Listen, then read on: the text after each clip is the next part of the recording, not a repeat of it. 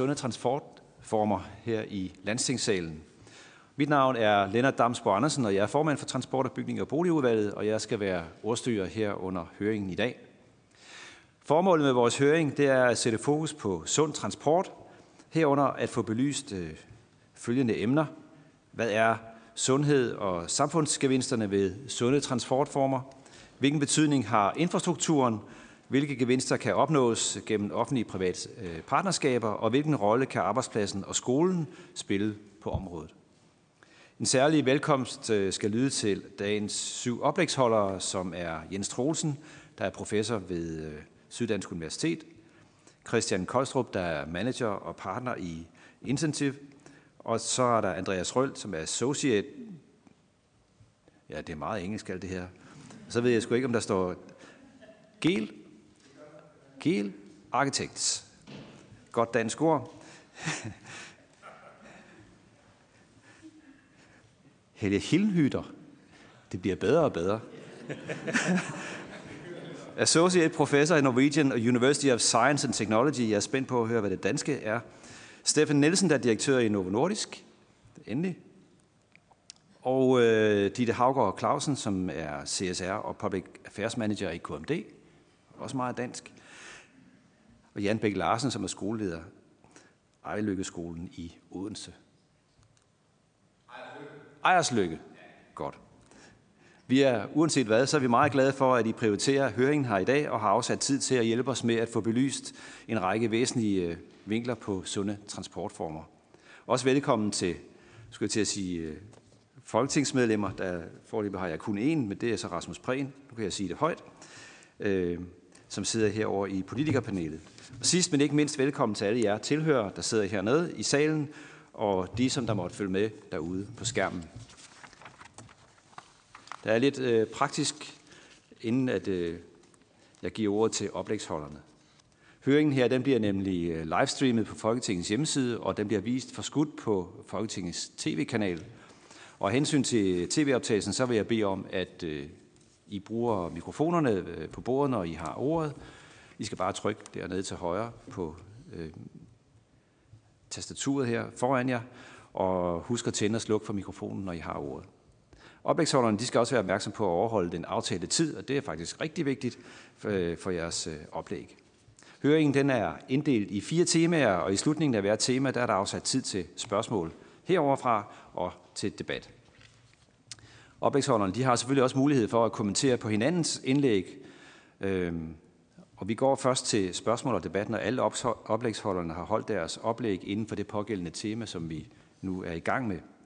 Tilhørende kan også eventuelt, hvis tiden, tiden den tillader det, nu er der ikke så mange politikere til at spørge spørgsmål, så kan det jo være, at øh, tilhørerne tilhørende kan få lov til det, få lov til at øh, stille korte spørgsmål eller øh, kommentarer.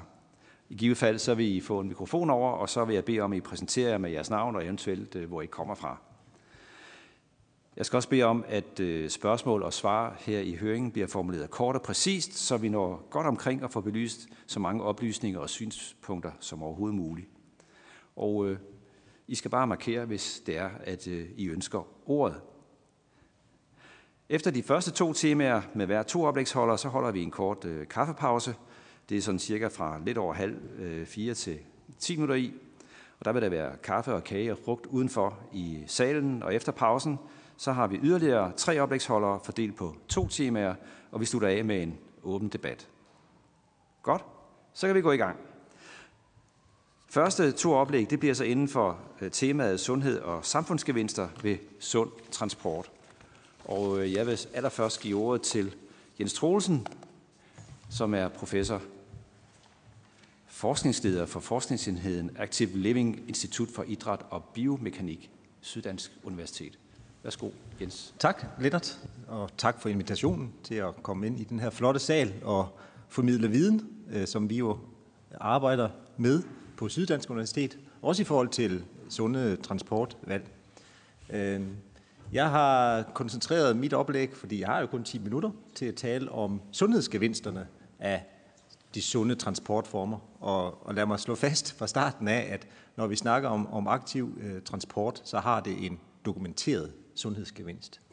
Øhm, grunden til, man kan sige, at der er et særligt potentiale for at fremme sunde transportformer, det er jo den virkelighed, vi må forholde os til. I 2017 øh, kom de seneste tal fra danskernes sundhedsprofil, og øh, hvad man kan se her bedrøveligt, øh, er jo, at øh, vi må konstatere, at danskerne øh, i stigende grad bliver mere og mere overvægtige, og sådan vi er nået til det cut point i nu med 2017-tallene, at det, der er normalt i dag, det er at være overvægtig. Altså, det er mere normalt at være overvægtig end normalvægtig. Det vil sige, at 51 procent af de voksne danskere er overvægtige, defineret som havende et BMI over 25. Og hvis vi ser på de særlige øh, overvægtige, altså dem, der har et BMI over 30, så kan man se inden for de sidste, seneste 20 år, at tredobling, der er sket en tredobling af antallet af voksne. Og øh, det er jo sådan, at de her sundhedsprofildata, de bliver samlet ind hver, hver fjerde år, så vi kigger jo altid, øh, jeg arbejder inden for folkesundhedsvidenskaben, hvor vi jo så kigger med ængstelse på, hvordan kommer det til at ske næste gang, og næste runde er jo i 2021. Og øh, der kan man jo håbe på, at tingene vender. Det håber vi hver gang, men øh, det ser ikke sådan ud, desværre. Og det er jo nogle øh, valide tal, vi har her. Det er jo spørgsmål, eller det er jo over 180.000 danskere, øh, tilfældige udvalg, der, der er repræsenteret her i de her data. Så det er et, et meget øh, validt mål for, hvordan det står til. En af grundene til, at øh, vi ser den her udvikling øh, i forhold til overvægt, det er, at vi også ser en negativ udvikling i forhold til fysisk inaktivitet. Flere og flere danskere er fysisk inaktive. Og igen, ifølge sundhedsprofil Øh, undersøgelsen her, så er det sådan, at 29 procent af den voksne befolkning følger ikke anbefalingerne om 150 minutters fysisk aktivitet om ugen. Det er de anbefalinger, som WHO anvender, og grunden til, at det er 150 minutter, det kan man sige, det er ud fra en, en masse større studier, hvor man ligesom kan komme frem til, der er en dokumenteret, dokumenteret, dokumenteret effekt ved at være fysisk aktiv 150 minutter om ugen. Men det er svært, som man kan se. Øh, der sker jo også det, øh, at man øh, sideløbende har et arbejdsliv, hvor vi i den grad bliver mere og mere inaktive.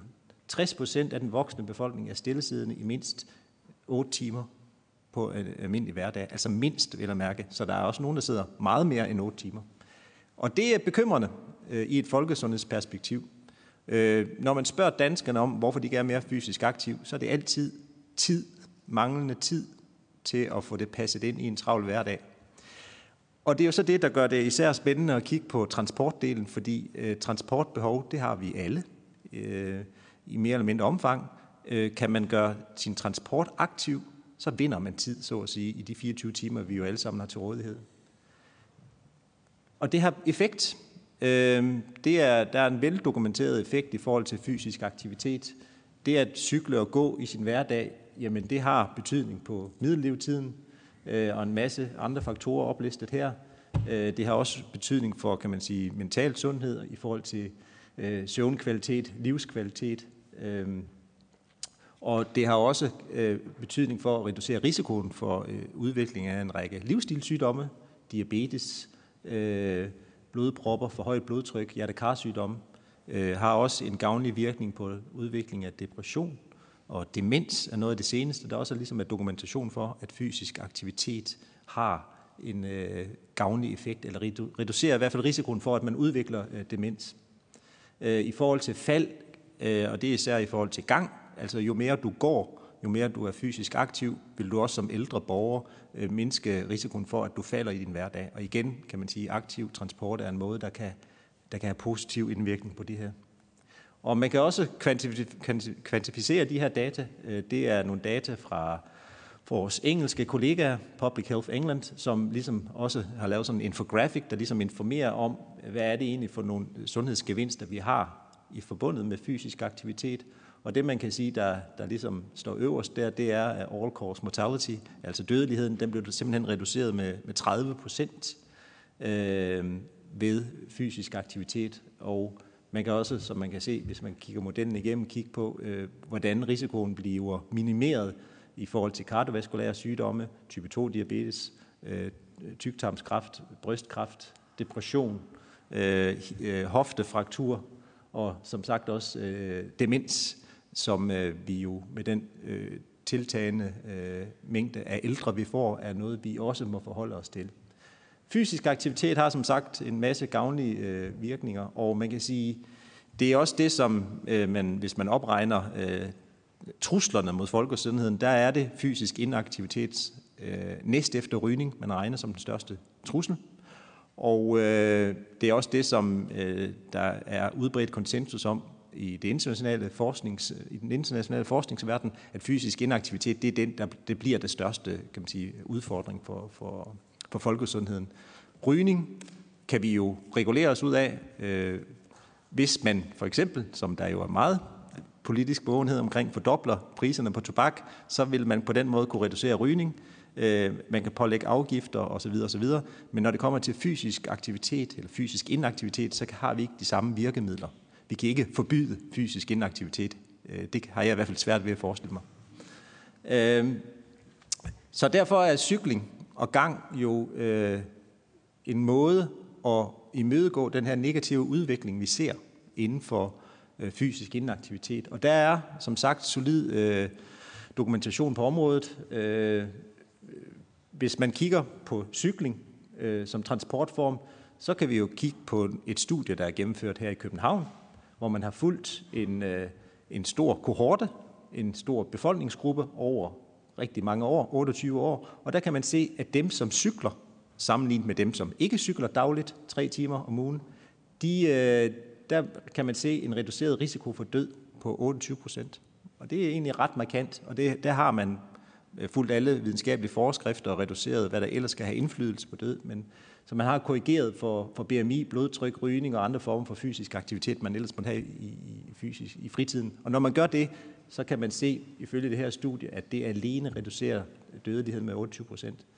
Hvis vi kigger øh, til vores øh, venner i, i, i Storbritannien, øh, har man et endnu større studie der, øh, et også lidt nyere studie, hvor man har fundet det samme, endda med endnu større effekt. Øh, godt 260.000 voksne britter op, var med i sådan et follow-up-studie, hvor man kunne se, at cykling til arbejde var associeret med en 41 procent lavere risiko for tidlig død. Og derudover kunne man også se, at dem, der cyklede, når man sammenlignede cyklisterne med dem, der, tog, øh, der, der sad i bil eller brugte offentlig transport, jamen der kan man se den her, de her reduktioner i risiko i forhold til hjertesygdom og kræft. Øh. Så der er øh, sådan en videnskabelig dokumentation for, for de her sundhedseffekter.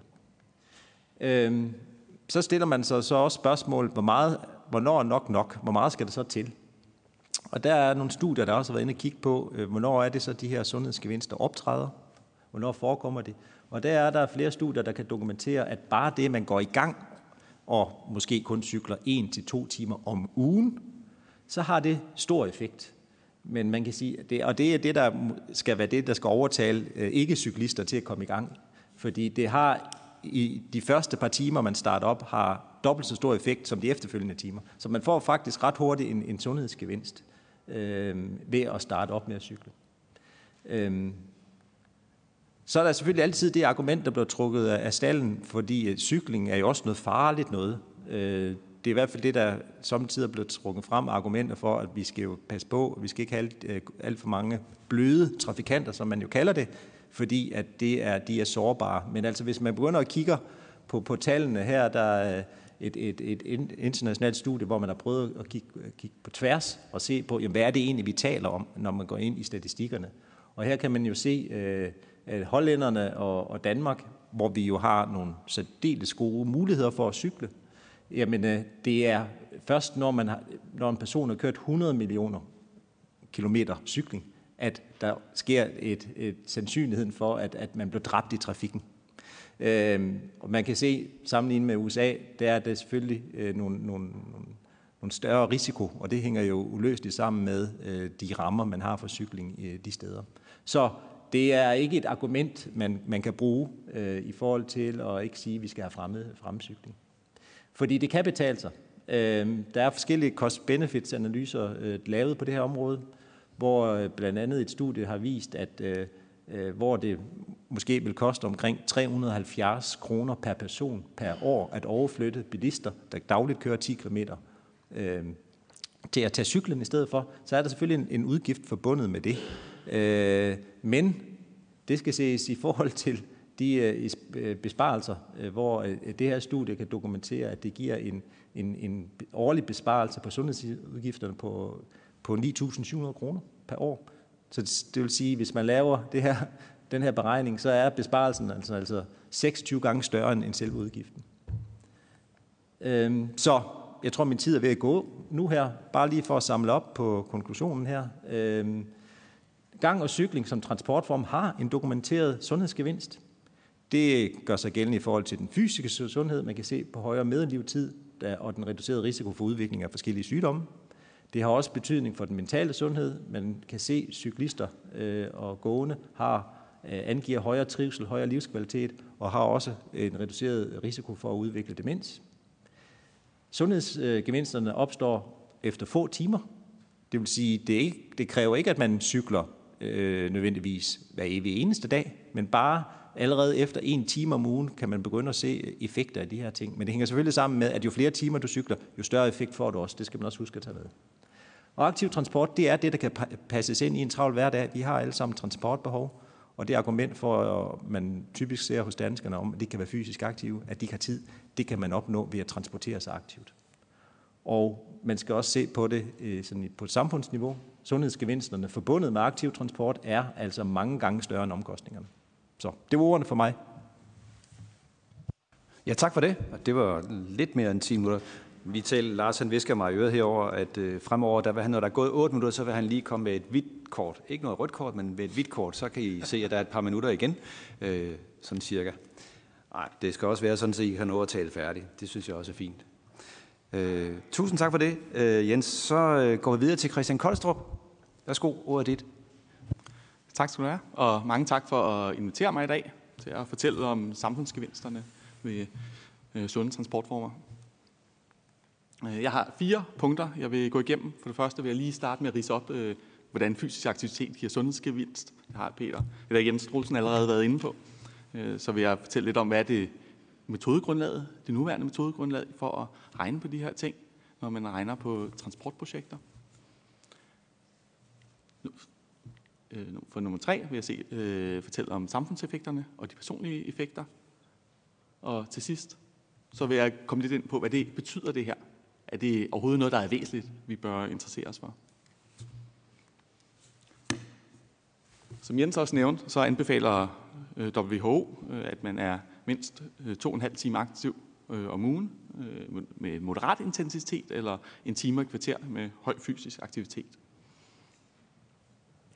Danskerne de bliver spurgt i den nationale øh, sundhedsprofil øh, til de her ting, og blandt andet om, hvor fysisk aktiv det er. Og som Jens nævnte, så er 29 procent svarer, at øh, det opfylder rent faktisk ikke WHO's anbefaling. Det interessante er så, at rent faktisk øh, er der 21 procent point af de her 29, der gerne vil være mere fysisk aktive.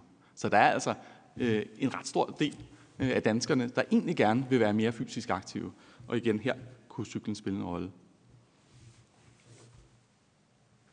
Man kan også se her, at øh, der er sådan set ikke den helt store forskel på kvinder og mænd i deres ønske om at være mere fysisk aktive, og hvor mange der ikke følger overordnet de her anbefalinger.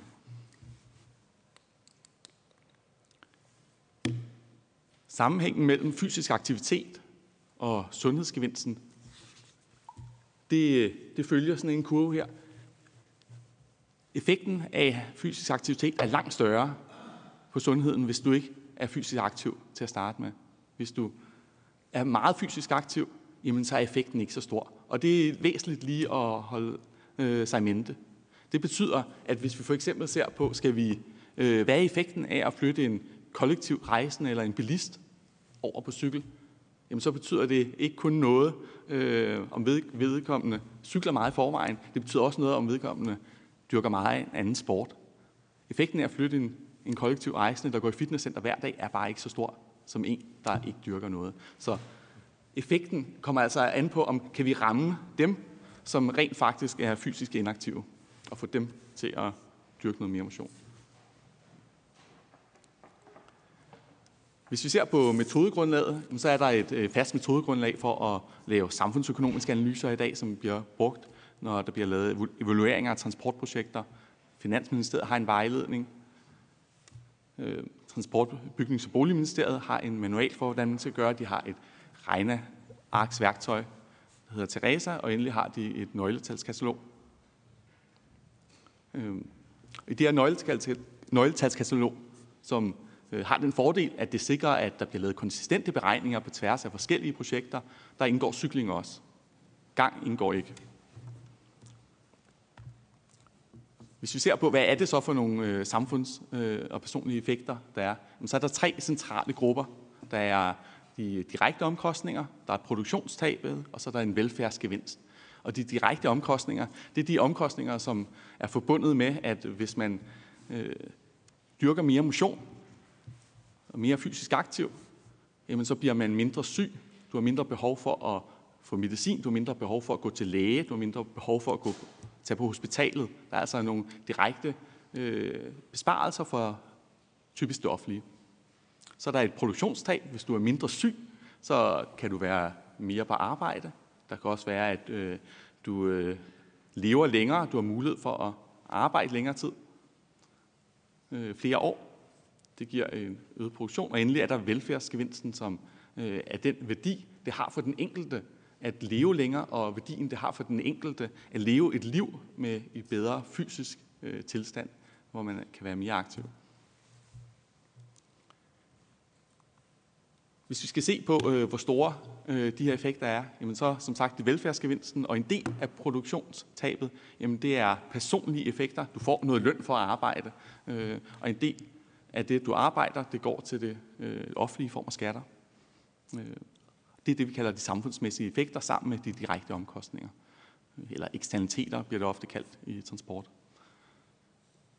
Samlet set så udgør øh, de vel, samfundsmæssige effekter cirka en tredjedel, og de øh, personlige cirka to tredjedele. Jeg har skrevet, at de her tal de er usikre. De kommer som sagt fra de her officielle øh, nøgletalskatalog, øh, men de er baseret på nogle, øh, på nogle opgørelser, som er øh, ikke er så detaljeret igen. Jeg ved, at øh, Transport, øh, Bygnings- og Boligministeriet lige nu prøver at forbedre grundlaget øh, for de her tal. Hvis man samlet set skulle prøve at sige, hvad er så altså værdien af alt det, der blev cyklet i Danmark på et år? Altså tage udgangspunkt i de her nøgletal, som der er lidt u- øh, nogen usikkerhed ved, øh, så er den samlede værdi 31 milliarder. Kan også se på, hvordan ser det ud i forhold til de andre eksterne effekter, her har jeg prøvet at lave en graf, der viser, jamen, hvad er de øh, marginale samfundseffekter ved at transportere sig 1 km på cykel, henholdsvis 1 km i bil. Øh, samlet set, så er de positive og negative effekter for cykling sammen en gevinst på 2,5 kroner, og for bil er effekterne samlet set en negativ effekt på en halv krone. Øh, cykeleffekterne, jamen der er den helt store gevinst, er sundhedseffekten, og der er en, øh, en negativ effekt fra særligt fra, fra uheld. Hvorimod i bil, jamen der vægter særligt trængsel og uheld øh, meget negativt. En anden måde, man kan se på, øh, på det her på, det er øh, på et konkret projekt. Her har jeg taget en case med, som er øh, den samfundsøkonomiske øh, evaluering af supercykelstierne. Det viser sig samlet set at være et godt projekt. Omkostningerne var 7,7 milliarder i alt. Gevinsterne, inklusiv sundhed, var 13,4 milliarder over en 60-årig periode.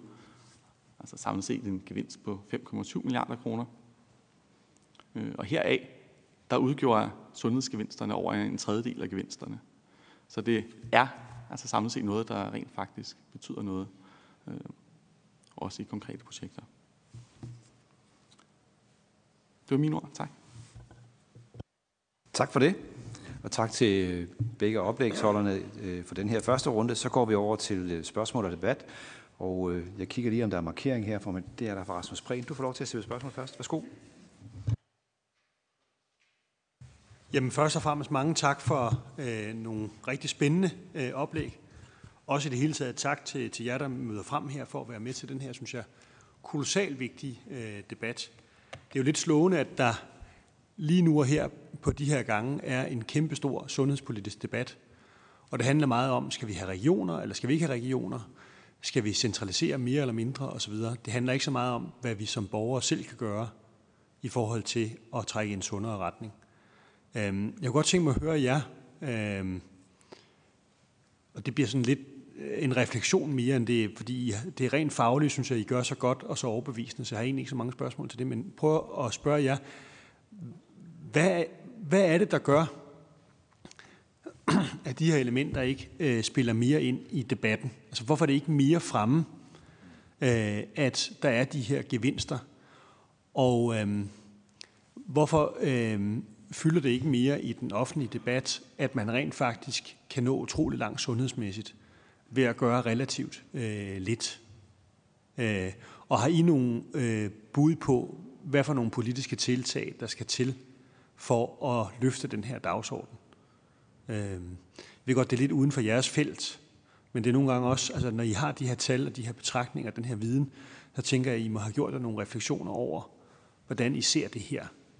Øh, så det håber jeg, vi bidrager med. Jamen, øh, jeg vil da gerne lægge for, det er okay med dig, øh, fordi det har jeg skam også undret mig over. Øh, det skal ikke være nogen hemmelighed. Øh, jeg har jo øh, arbejdet med, med, med cykling specifikt i, i 20 år, hvor man øh, jo har ret tidligt i forløbet fået en masse gode erfaringer med at fremme cykling. Øh, jeg har været en del af øh, Odense National Cykelby-projektet i sin tid, der startede i, i 99 til 2003, hvor vi øh, evaluerede 52 delprojekter, der alle sammen havde til formål at fremme cyklismen. Og man fik allerede der en masse viden om, hvad der skulle til. Øh, så, øh, og det, man kan sige, bevæggrunden for, at der kom et nationalt cykelbyprojekt i Odense, det var jo, at der fra politisk side var en vilje til at også investere i, øh, i projektet. Øh, og så der skal selvfølgelig være en politisk opbakning til at fremme cyklismen. Øhm, øh, Øh, vi bruger øh, i vores, øh, kan man sige, når vi laver evalueringer af indsatser, der fremmer fysisk aktivitet, så har vi sådan en, en, en model, vi er meget inspireret af, hvor vi kigger på sammenhængene mellem det politiske, det fysiske og det sociale miljø. At det er det, det, det, der tilsammen gør, at man kan skabe en, en adfærdsændring. Øhm, og øh, hvis man ligesom, øh, så det hjælper ikke kun, kan man sige, øh, med politisk opbakning. Der skal også være fysisk handling, øh, bedre betingelser for at kunne cykle og gå. Øh, og øh, der skal så også være nogle kampagner, kan man sige, på individuelt niveau, som også fremmer motivationen og lysten til at cykle eller gå. Øh, det vi fandt ud af i, i, i Odense, i de år vi kørte det projekt sådan intensivt, det var jo, at det allersværeste faktisk var nok at få folk til at svinge benet op over øh, stangen og komme op og cykle. Fordi når man først var op på cyklen, så oplevede man alle de positive øh, øh sundhedsgevinster. Øh, det viste sig, altså det der var egentlig var baggrunden for projektet, det var egentlig en, et forsøg på at reducere CO2. Men det, det, det, det var sundhed, der betød mest for cyklisten. Øh, så det, jeg tror, det gælder meget om at, at få skabt betingelserne for, at man får nogle gode cykeloplevelser, gode gangoplevelser. Øh, og der er vi slet ikke i mål i Danmark. Vi kan jo bare se, vi har hollænderne at kigge på. Altså, vi er, ikke, vi har slet ikke udnyttet det potentiale, der er inden for gang og cykling endnu. Og hvis vi skal komme videre, jamen så er det, at vi skal arbejde på flere samtidige niveauer øh, for at, at få flere til at gå og cykle i Danmark. Øhm, de fleste danskere er jo godt klar over, hvad det vil sige at leve sundt. Men øh, lethed øh, overtrumfer altid motivation til enhver tid, vil jeg våge påstå. Så vi skal lave nogle adfærdsdesign, hvor man kan sige, det skal være lette, og det skal være nemt at, at kunne gå og cykle. Det er der, hvor jeg tror, vi kan, ske, vi kan skabe forandring. Jeg vil sko, Christian. Ja, hvis jeg skal kommentere på det, så har jeg øh, tre pointer. For det første, hvis jeg skal være djævelens advokat, kan man sige, at jamen, det her øh, er allerede med, sundhed er allerede med, der bliver allerede taget højde for sundhed, når der bliver lavet øh, samfundsøkonomiske projektvurderinger. Øh, min anden pointe, det er, at øh, hvis man er flere til at cykle, så kan man sige, at der er to ting. Der kan være noget pisk, og der kan være noget gulderod. Øh, der skal, vi, skal man selvfølgelig også være opmærksom på, at når man laver det bedre for kollektiv rejsende, så får, betyder det ofte en overflytning fra for eksempel cykling. Du får færre, der cykler, når du laver kollektive projekter. Øhm, en anden ting, det er, at hvis du virkelig vil have folk i, øh, over på cyklen, jamen så virker, øh, øh, så virker nok økonomiske incitamenter selvfølgelig, hvis du gør det øh, dyrere og øh, køre i bil på korte strækninger osv. I, i kollektiv transport, jamen så vil det være mere attraktivt at vælge at cykle. Øh, og endelig, så kan man sige, øh, i forhold til det politiske, jamen så er det jo i hvert fald i dag, ud over nogle cykelpuljer, så er der øh, en, i Danmark, øh, fra min synsvinkel i hvert fald, en, en, øh, en holdning til, at det er en kommunalt anlæggende, øh, i mindre grad end, end et det varierer selvfølgelig, afhængig af, hvem man er. I, men øh, øh, der bliver i mindre grad gjort noget fra national vinkel end, end, end fra kommunal side. Tak. Ja, tak for det. Der er også spørgsmål fra Henning Hyllested. Værsgo.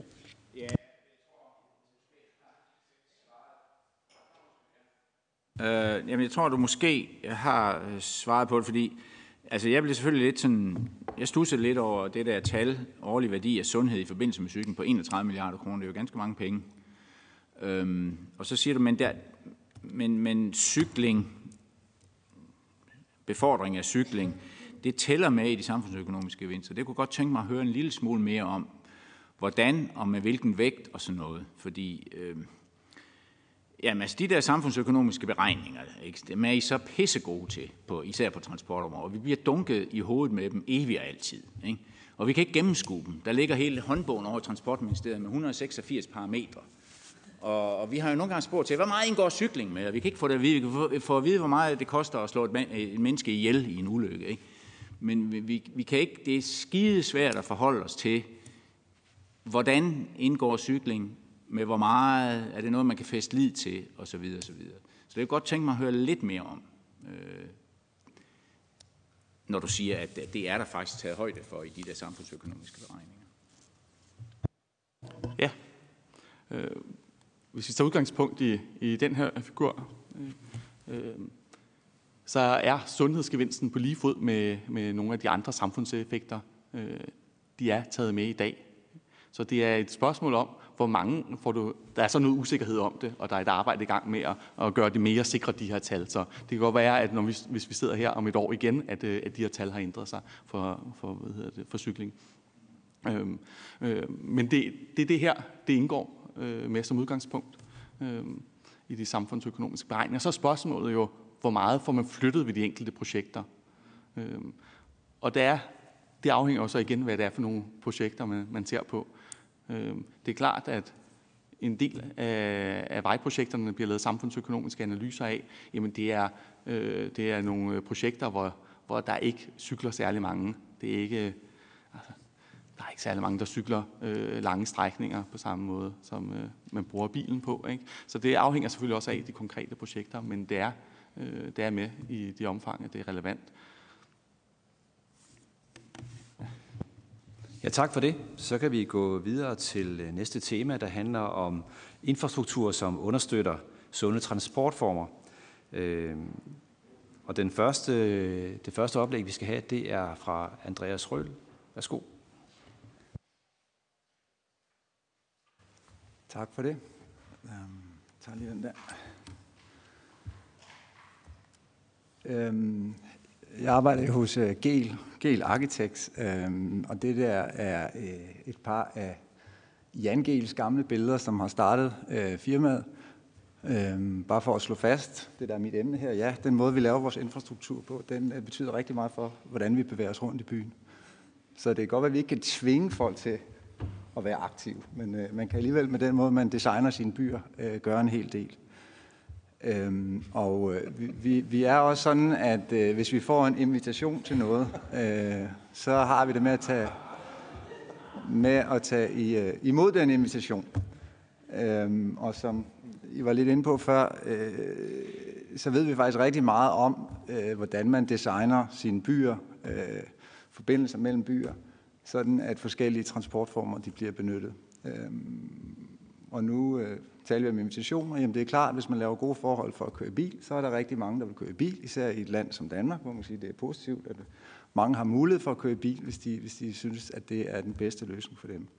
Øhm, det er også sådan, at hvis man laver en by, hvor det er godt at gå, godt at bruge kollektiv trafik, jamen så er der rigtig mange, der gør det. Øhm, arbejder vi meget i større byer. Jeg var i øh, Australien sidste uge, øhm, og både i Sydney og Melbourne. Det der billede er fra Melbourne. Øh, jeg har ikke været der før, men øh, Gel har lavet meget arbejde i de to byer, og det er påfaldende at se i Melbourne, hvordan det, at øh, man har fokuseret på kollektiv trafik, gode gåforhold, forholdsvis gode cykelforhold, og virkelig fokuseret på udvikling omkring stationsknudepunkter, også gør de næste 20 år, hvor de forventer halvanden million flere mennesker i, i det byområde at hvad det betyder for netop mængden af folk, der går, cykler, tager kold trafik, og hvad det betyder for oplevelsen af at være på gaden. Altså den invitation, man får til at bruge de forskellige transportformer. Øhm, og så er det også klart, at hvis man laver gode forhold for at cykle, så er der flere, der vælger øh, at cykle. Øhm, så jeg vil snakke lidt mere om invitationer som første punkt, og så må vi se, hvordan det går med tiden. Så har jeg et par yderligere punkter også. Øhm, og det er nok mest de venlige invitationer, jeg vil tale om i dag. Øhm, men det er allerede nævnt, at, at det er jo klart, at alt det, vi snakker om her, det er en relativ konkurrence mellem nogle valg, vi har øh, som individer. Øh, så derfor kan man både forbedre, men man kan jo også øh, forringe. Det påvirker også øh, konkurrenceforholdet mellem de transportformer, vi taler om. Øh, ikke for at snakke så meget om mig, men, men jeg vil sige, at jeg har også arbejdet et års tid i Vancouver, hvor jeg rådgav Vancouver by. Jeg har været en del år i Københavns Kommune, arbejdet meget med cykelområdet, men også andre transportformer. Inden jeg kom dertil, så har jeg arbejdet en del med jernbaner, øh, som jeg måske vender en lille smule tilbage til noget, der er relateret til det også.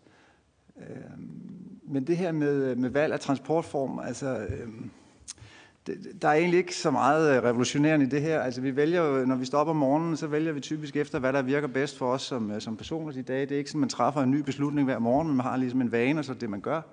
Det er rigtig meget basalt set selvfølgelig. Oplever man det som sikkert, og oplever man det som sikkert, det betyder meget. Det er en ting er, hvad statistikken siger, noget andet er, hvordan man oplever det. Og det er en rigtig vigtig tal, når vi snakker om designe for at cykle og gå, også at respektere folks oplevelser, ikke kun statistik. Rejsetid, det er helt centralt. Øh, rejsetid er både det antal minutter, det tager, men det er også, hvordan vi oplever det. Det ved jeg, at øh, min, min næste oplægsholder vil komme lidt mere ind på. Og så er der hele det her med, om det er praktisk, om det er komfortabelt, og det betyder selvfølgelig også rigtig meget. Skal vi have ting med? Skal vi ikke have ting med? Tror vi, det begynder at regne? Hvad ved jeg? Alle mulige sådan nogle forhold. Og så er der en hel række masse andre ting også gå ind i, men det, eller ikke vil gå ind i nu. Men øh, jeg har taget det her billede med af mig ved siden af jeepen, oppe i højre øh, side, for at sige, at øh, jeg tror nogle gange, når man snakker om cykling, Øh, så bliver det lidt til, nå, men vi kan jo ikke alle sammen cykle. Øh, og det tror jeg i virkeligheden er meget få af de byer, øh, der arbejder målrettet med det her, øh, der tror, at alle skal cykle. Man kan snart sige det sådan, at jo flere man kan lokke til cykle, jo bedre vilkår bliver der også for de andre transportformer. Ikke mindst for dem, der for eksempel har brug for at køre en bil.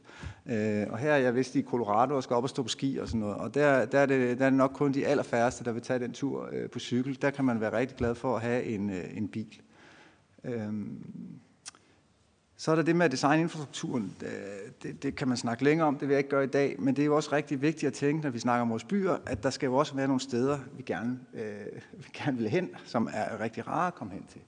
Øh, her er et eksempel fra Aarhus, hvor det næsten ligesom er den der bog, Find Holger, øh, mindede det mig om. Men det med, at man kan øh, cykle eller gå ned på havnen og komme ud og bade, i stedet for at man skal ind i en bil og køre i myldretiden en eftermiddag ud til en strand, det er jo i virkeligheden også øh, planlægning af transport og mobilitet. Øh, hele det her med, hvordan man bruger legepladser mere og mere strategisk og andre typer byrum, fordi det handler også om, det er ikke altid sådan, at man udskifter en tur en til en. Øh, det kan godt være den samme type ting, man gør, men man behøver ikke rejse så langt for at gøre den. Så det er det her med at tænke byernes indretning ind i det med at fremme øh, de aktive transportformer er vigtigt. Øhm, I Danmark øh, er der ved at ske noget omkring cykelparkering. Øh, det handler også om, øh, hvad ankommer man til, øh, især i, i et land med sådan et klima som vores. Øh, hvis man har et arbejde, hvor man måske gerne vil se en lille smule pæn ud tøjet, så er det faktisk rart, at der er nogle rigtig gode faciliteter, når man ankommer øh, til sit arbejde. Så det er bare også et eksempel på det her med, hvor er det, man cykler hen. Det naturligvis har stor betydning.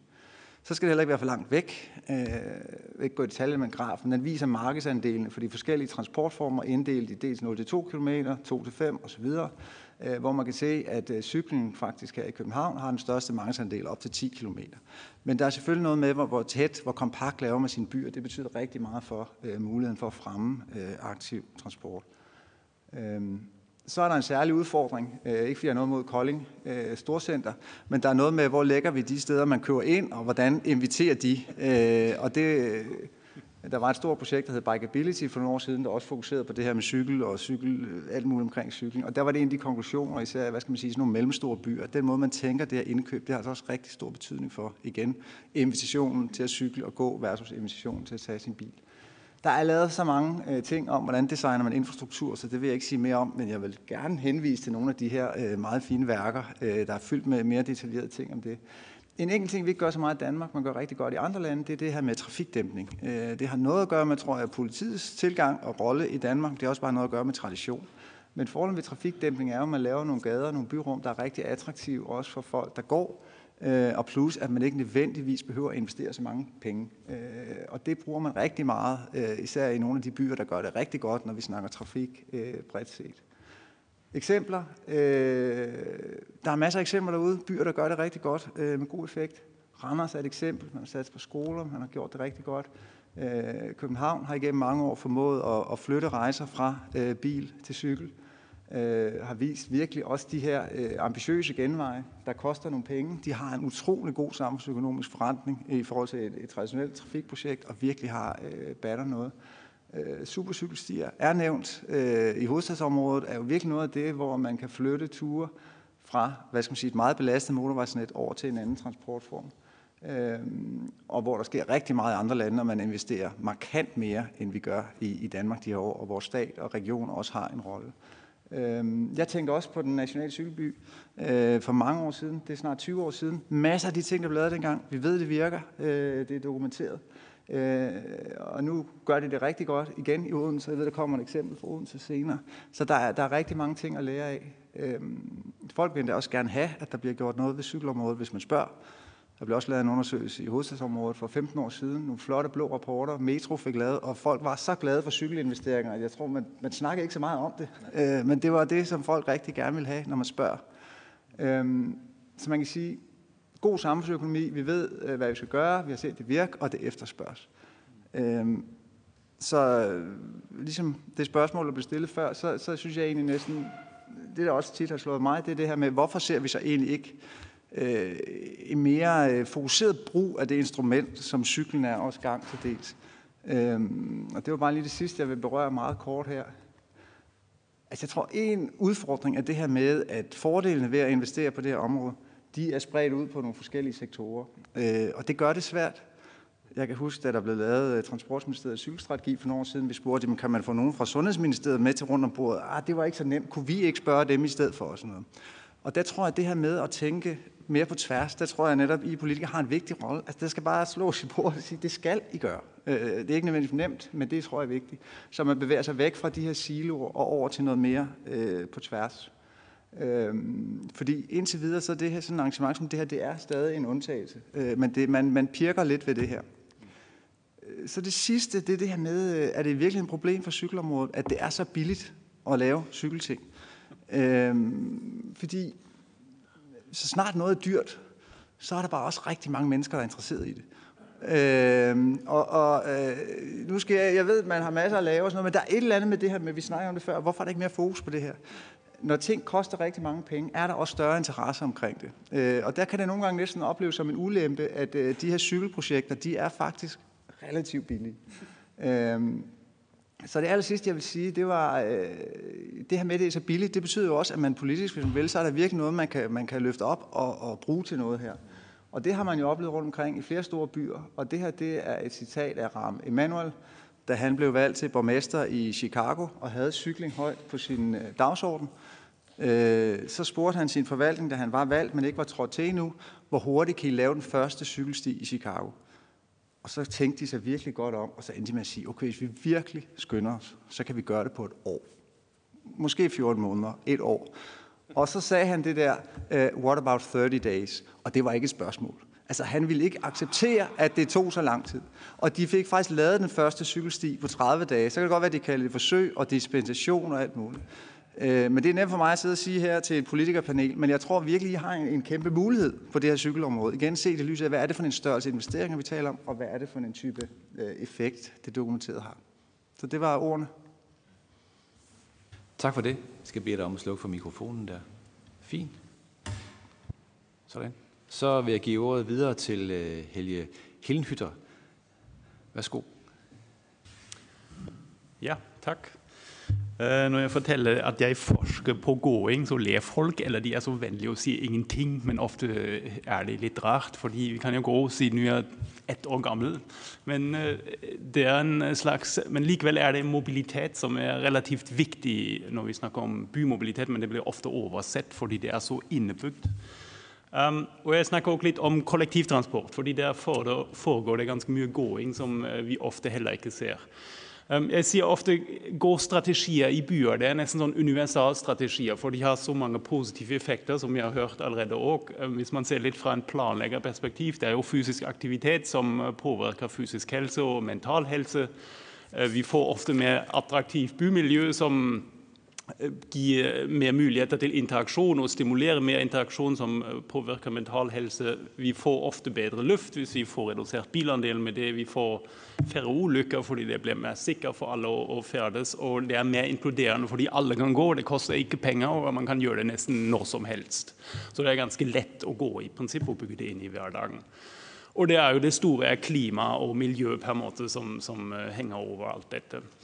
Øhm, um, gåing er mobilitet ute i byen. Sant? Vi har ikke noen karosseri rundt oss eller noe sånt som beskytter oss. og det er de fem sanseorganene som vi har, som samler inn informasjon om den fysiske omgivelsen hele tiden. Og vi kan ikke slå det av om vi liker det eller ikke. Så det påvirker uh, oss. Den fysiske byen påvirker hvordan vi opplever gåing. Og øynene er faktisk ganske viktige. Det vet psykologene. De har undersøkt sånne ting siden 100 år.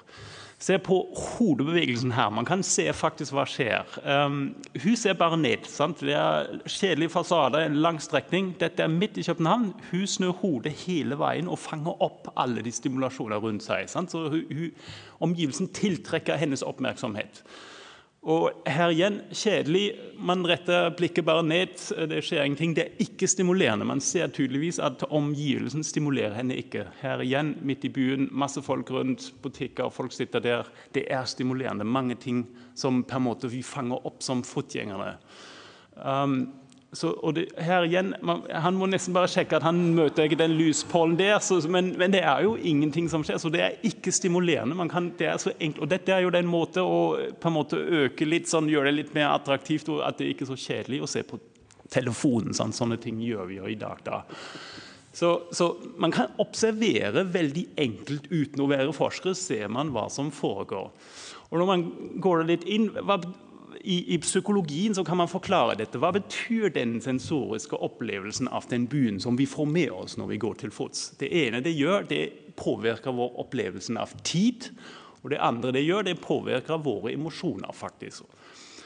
Emosjoner fungerer sånn. Det er to faktorer som er viktige. Det ene er hvor mye informasjon kommer fram til hjernen gjennom sanseorganet. Og det andre er om den informasjonen er behagelig eller ikke. Og Da finner psykologene ut ok, det er sånn, mye, mye informasjon som er ubehagelig, er stress. Mye informasjon som er behagelig, dette er glede, og vi koser oss med det vanligvis. Og lite informasjon som ikke er behagelig, da kjeder vi oss, vi blir litt trøtt. Og når det er behagelig, men det er ikke så mye som skjer rundt oss, så klarer vi å slappe av. Sant? Så det er ganske lett, egentlig. Det er ikke så vanskelig å forstå. Og Vi har undersøkt dette. Hva skjer i byen med fotgjengerne da? Altså, Hvor stimulert er de, og er det behagelig? Stimulans, dette kan man nesten telle hodebevegelse, så vet man hvor folk er stimulert. Og behagelig, da må man spørre folk. Og Det som kommer ut, er ikke så overraskende i sånne områder hvor det er masse biler, der er det stress. Sant? Der må man passe på, det er ikke noe valg. Altså, det er stimulerende, men det er ingen som rapporterer dette er koselig. Øhm, vi kjenner alle sånne steder hvor det skjer lite ting. Vi må komme forbi dette store bygg likevel, så det er kjedelig. rett og slett. Man kan måle effekten. Eh, og I sånne gågater er det gledelig. Folk er ganske stimulert. Eh, og det, alltid, det, som de rapporterer, er det er behagelig, og de koser seg der. Og Vi kjenner alle sånne steder i, i parker eller grøntområder. Sant? Der tar vi søndagsturen for å slappe av. Altså, det er faktisk, skjer ikke så mye, men det er behagelig og rolig der. Sant? Så man kan eh, måle sånne effekter. Den fysiske omgivelsen har en effekt på våre emosjoner, og den er målbart. Um, hva er det med tidsopplevelsen? Når tiden går rask, når vi oplever tiden som rask, så blir avstanden kort, og hastigheten blir høy. Så vi har følelsen når vi går til fots, vi kommer fram når tiden går litt raskere. Og Dette kan man òg måle, det har noe med stimulans å gjøre. og Da kommer man faktisk på relativt konkrete tall. Um, fra sånn en kjedelig undergang, der opplever de tid relativt langt. Og på sånn en plass midt her i København, der skjer det masse ting, og da blir tiden kort. Da, da, da blir avstanden kortere. Um, og det er ca. 30% forskjell mellom en undergang og sånn en plass i København. Så det, det, den, den, strekningen på en måte blir lengre, vi oppfatter den lengre enn den er. Um, og Poenget er igjen vi kan måle dette. Det er ikke en myk faktor. Altså, vi har diskutert det i mange mange år. ja, Vi vet ikke riktig hva som skjer, men man kan sette en tall på det. Og, og det, det, er ganske viktig at vi på en måte kan kvantifisere sånne effekter. Når vi forstår den fysiske omgivelsen, den påvirker gåing. Ja, altså, vi har sagt ok, den, opplever, den påvirker opplevelsen av tid og distanse. Og det påvirker hvor langt vi kommer egentlig til fots. Sant? Altså Ligger noe i gangavstand eller ikke? Sant? Så Det er en variasjon, og det gjør på en måte den fysiske byomgivelsen. Vi kan nesten si at dette er en infrastruktur for fotgjengerne. Og det andre er emosjoner. Ja, hva har dette med mobilitet å gjøre? Det, det påvirker ja, om vi velger å gå i det hele tatt. Sant? Altså Hvis vi stadig vekk føler oss negativt når vi er på sykkel eller når vi er til fots, så velger vi dette ikke lenger. Sant? Altså det, det, har en ganske sært effekt på mobilitet. Sant? Og Hvis man kommer derfra hvis man sier sånn med ingeniørperspektiv, så er jo den, den, den, den, visuelle byen det er en fotgjengerinfrastrukturprinsipp. Altså Hvordan vi former det. Alle ingeniører, arkitekter, planleggere og sånt som er involvert i dette, de legger til rette for dette. selvfølgelig, sant? Um, kort litt om kollektivtransport. Uh, det, det, heter jo kollektivtransport, men det er, faktisk, det er jo sånn at øh, når vi kommer hjemmefra, så går vi først et stykke til en holdeplass. Så vi, venter vi der. Vi hopper på en buss eller en trikk eller hva det er. Den kjører til neste holdeplass, og så må vi gå igjen et stykke for å komme fram. Sant? Så det er minst fire etapper, og tre av de etapper er vi til fots. Ofte er det noe imellom når vi må bytte, og sånt, da må vi ut av bussen igjen. Og er, la oss litt se på de gåturene, hvor omfattende de egentlig er. Over 90% går til fots, bruker kollektivtransport koblet med gåing. Så det er ikke sykkel eller bilen vi tar når vi skal til en holdeplass eller en, eller en stasjon. Um, knapt halvparten av reisetiden er vi faktisk fotgjengere. Vi er ikke passasjerer i et fartøy, vi er fotgjengere ute i byen. Og når vi når vi intervjuer folk hva husker du egentlig fra den kollektivreisen i går, så er 70% av de hukommelser som de kommer fram med, det er fra den tiden de er til fots, og ikke fra den tiden som de sitter i et fartøy. Så det betyr at den gårdelen av en kollektivreise er mye mer pregende. Og det er litt interessant. Altså, hvorfor heter det egentlig kollektivtransport? Altså, det er så mye gåing involvert her. Det som vi kaller, Man kaller det ofte sånn 'first and last mile'. Jeg mener det er totalt feil, fordi det er absolutt en underord. Altså det, det, passer ikke til omfanget av gåing som er involvert. Og det, som, det, viktigste spørsmålet er hvor langt har egentlig folk lyst å gå til holdeplassen. Um, og Det varierer relativt stort med den fysiske omgivelsen. I fotgjengerorienterte omgivelser, altså der det er attraktivt å gå, så går, aksepterer folk 70% lengre gåturer. Sant? Så det er ganske omfattende. Og Hvis man ser sånn på det, så betyr det jo at det er mange mange flere mennesker som bor i, i, en, avstand, i en, akseptabel gangavstand til en holdeplass, når på en måte det er attraktivt å gå, når vi har byer som er på en måte tilrettelagt for gåing. Så det øker også kundegrunnlag til kollektivtransport, nemlig med faktor tre. Ganske omfattende. Um, og det, også Den helseeffekten som vi har hørt, den er også dokumentert for kollektivtransport. Altså De gåturer selvfølgelig er de kortere, men når man tar to ganger bussen til og fra jobb, så er det fire gåturer involvert. Så har de en ganske ordentlig målbart effekt på helsen og på fysisk aktivitet. Og det er Forskere som foreslår kollektivtransport kan vi bruke som verktøy for å øke folkehelsen. Og eh, Når vi ser på de elementene sammen, så er det jo sånne synergieffekter. Altså Når vi satser på kollektivtransport og, og gåing samtidig, så får vi den, en plusseffekt. Så får vi mer ut enn vi tar inn. Så vi får flere kunder for kollektivtransporten. Det er flere som går. Um, så vi gjør ting med ett. Det skjer dessverre relativt lite. Så når vi skaper en byrom for fotgjengerne, så har vi en sjanse til at flere kommer til å gå. og uh, det igjen kommer, Når det er attraktivt å gå, så kommer flere til å ta kollektivtransport. så blir det enda flere som går, nemlig alle de som bruker kollektivtransporten går da også. Og så kan vi redusere bilbruk, så blir det enda mer interessant for fotgjengerne i urom, og så, så fortsetter det. sant? Og da når vi alle de positive effekter som jeg har nevnt i starten. Um, så, så, det er en mulighet på en måte å satse på forskjellige ting samtidig. Og man kan selvfølgelig også ta det økonomisk. Sånn. Kollektivtransport koster relativt mye penger. Det blir mye mer effektivt når det er praktisk for fotgjengerne også. Takk, takk. Tusind tak for det. Og der er spørgsmål her fra politikerfløjen. Den første, det er Rasmus Prehn. Værsgo. Jamen igen tak for super spændende øh, oplæg. Øh,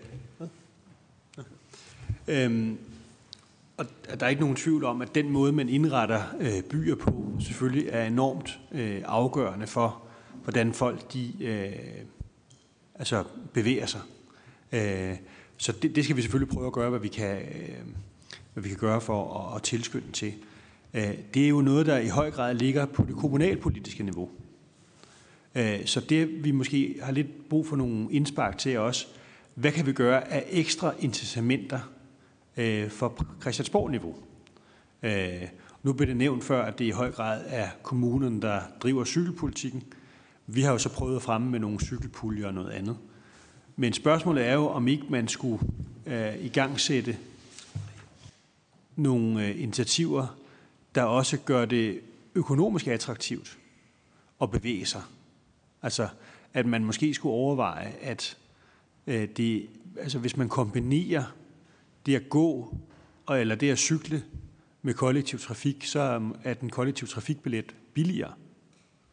Eller at man skal lægge op til at øh, fremme, at arbejdsgivere og fagforeninger i deres overenskomstforhandlinger lægger noget tid ind, hvor at man bliver lønnet øh, helt eller delvis for at motionere, og det kunne så være transport til og fra. Øh, sådan nogle ting. Øh, jeg tror, vi skal, udover alle de gode ting, man gør i forhold til at indrette øh, byrum, så skal vi prøve at lægge noget andet oveni. Og jeg ved ikke, om der er nogen af jer, der har nogle eksempler fra ude i verden, hvor man gør noget smart og noget nyt, som man ikke rigtig har tænkt på. Der er ikke nogen tvivl om, indretning af byen, der er meget at hente, og det skal vi prøve at tilskynde. Men noget ud over det. Og så vil jeg gerne sige, i forhold til det med at tænke på tværs, så er det jo også noget, vi er meget optaget af her. Vi har prøvet øh, at invitere vores øh, sundhedsudvalg øh, med øh, her. Øh, og der er altså lidt en tendens til, at folk er så begravet i den måde, de plejer at gøre tingene på, så de ikke rigtig når at få prioriteret noget andet. Jeg er bange for, at det er det, der er sket øh, her også. Øh, men vores intention er i hvert fald at gøre alt, hvad vi kan for at sparke den her debat i gang på alle de øh, ledere kanter, vi kan. Og jeg synes jo også bare, at det meget, meget voldsomme fremmøde, der er her, det er jo positivt. Øh, altså fra publikums side, at det må snart smitte af øh, på os herinde også. Øh, og med alt det fokus, der er på sundhed, på klima, på miljø, på verdensmål osv., så må vi vågne op øh, herinde. Men bare et par spørgsmål til ekstra øh, tiltag, man kan gøre for at tilskynde folk til at bevæge sig noget mere, udover at invitere dem til det med, med gadens design. Ja, værsgo Andreas. Ja, øhm, altså jeg tror, eller, du har fuldstændig ret, at, at det er kombinationen af noget fysisk, og så noget, man lægger oveni, der giver den bedste effekt. Også af de investeringer i det fysiske, der typisk vil være de største øh, investeringer. Øhm, og i forhold til det her med at skabe et finansielt, øh, hvad skal man sige, sådan personligt incitament, øh, altså noget af det, der lige øh, slår mig, altså det har man en tradition for i andre lande. Altså for eksempel i Holland øh, bruger man jo det, man kalder mobility management meget mere aktivt. Øh, for eksempel hvis du har store ombygninger af motorveje, er der jo eksempler på, at man simpelthen i perioder har betalt folk for ikke at køre i bil. Fordi igen, samfundsøkonomisk, det er en rigtig god forretning. Hvis du ikke sætter dig ind i en bil og kører ud på den motorvej. Det er en rigtig god forretning for alle, hvis du i stedet for cykler eller tager kollektiv trafik. Øh, det er eksempler. Øhm, der er også øh, jo mange lande, hvor man arbejder rigtig aktivt med øh, bilparkering. Øh, nu har vi allerede en del restriktioner på bilparkering i Danmark, men der er jo stadig, har jeg indtryk af, en del arbejdspladser i Danmark, hvor der er gratis adgang til bilparkering, uden dem, der ikke benytter den bilparkering, får den tilsvarende værdi udbetalt øh, på en anden måde. Øh, så er der jo, øh, ligesom jeg tror Dansk Lysforbund er ude med at argumentere for i Danmark, men der er jo en del lande, der for eksempel giver skattefradrag i forhold til, hvis du vil købe en elcykel eller en elladcykel. Nu har vi snart ikke snakket elcykler, men igen, når vi snakker de større byområder, kombinationen af en god infrastruktur og massiv promovering af elcykler. Altså det, det, det, man har slet ikke taget det alvorligt endnu, som, som jeg ser det. Og der er også nogle, nogle af de her økonomiske øh, incitamenter, der kan virke der. Det sidste eksempel, der lige falder mig ind, det er jo det her med transport i arbejdstiden. Øh, I byområder er der masser, der går eller cykler til, til et møde. Øh, og man har alle mulige systemer for, hvis man bruger sin egen bil, øh, når man skal frem og tilbage. Så vidt jeg ved, er der ikke lavet nogle enkle systemer, der gør, at du kan samle den, altså den værdi op, om det så er noget, der udbetales til hele virksomheden eller personen, det er sådan set mindre vigtigt. Men altså, så der er klart noget at arbejde med inden for det felt der, som jeg ser det. Klart.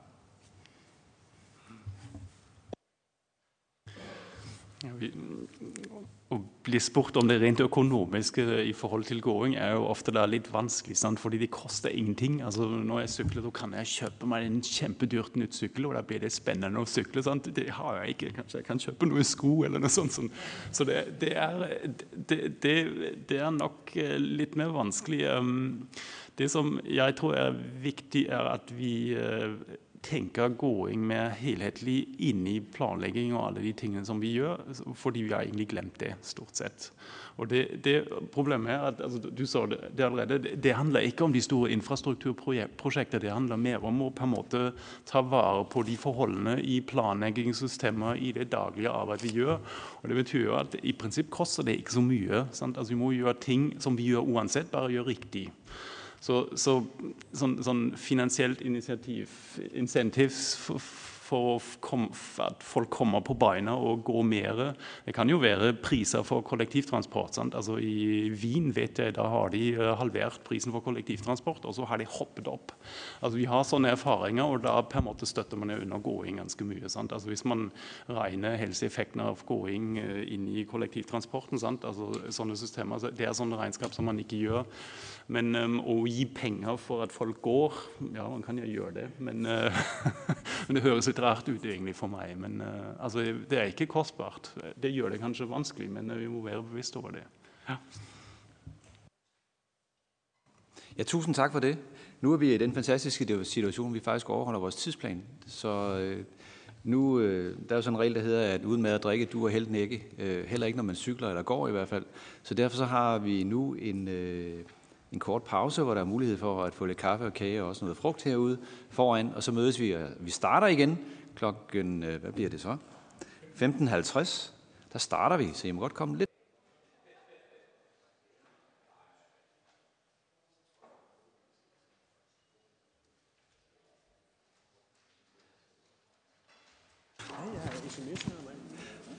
må sige, at det er en meget disciplineret forsamling, vi har i dag. Og alle mødt op til tiden igen, og det er politikerne, der er de sidste, der kommer ind. Det, øh, det er stor ros til jer øh, nede på sæderne. Øh, så går vi videre til det næste tema, der handler om gevinster inden for økonomi og miljø og sundhed gennem offentlig-privat partnerskab. Og der starter vi med et oplæg fra Steffen Nielsen, som der kommer fra Novo Nordisk. Så værsgo, Steffen, ordet er dit. Tak skal du have, og øh, tak for invitationen. Øh, jeg blev både overrasket, men også glad, da jeg modtog invitationen. Jeg synes, det er skønt, at vi øh, får de her to vigtige emner lagt sammen på en måde. Og som der også blev sagt fra Rasmus Prehn tidligere, lidt ærgerligt, at det kun er transportpolitikere, der er her i dag. Men øh, det må vi tage en anden gang. Øh, jeg er direktør for det øh, offentlige-private partnerskab, som Novo Nordisk øh, har sammen med University College of London og Steno Diabetes Center i København, og 19 byer rundt omkring i verden, der hedder Cities Changing Diabetes. I morgen er det faktisk fem år siden, vi startede i den første by, Mexico City. Øh, og formålet er at sige, bekæmpe den øh, voldsomme stigning, der er i diabetes over hele verden. Og vi har allerede set nogle af tallene og nogle af baggrundene tidligere fra Jens Troelsen. Ligesom for at sådan sætte scenen, så er der jo nogle udfordringer i verden. Vi har allerede hørt om nogle af dem, men, men lad os få nogle flere på banen. Øh, der er klimaudfordringer. Øh, vi ser børn demonstrere på gaden. Øh, der er kroniske sygdomme, inklusive type 2 diabetes. Der er over 400 millioner mennesker i verden i dag med, med, med diabetes. Det er mere end en fordobling på de sidste 20 år globalt set. Øh, så det er jo nogle af de mest definerende udfordringer i verden lige nu her. Vi ved, at mere end 50 procent af verdens befolkning de bor i byer. Øh, og vi ved, at mere end 70 procent af klodens CO2 bliver udledt i byer. Så øh, der, der er nogle udfordringer omkring livet i byer. Der er selvfølgelig også nogle muligheder. Og det er jo så det næste, ikke? Der er nogle muligheder for at starte initiativer, som kan fremme aktive transportformer. Det kan være gang, det kan være cyklisme, det kan være kollektiv trafik. Vi har allerede hørt muligheden tidligere i dag.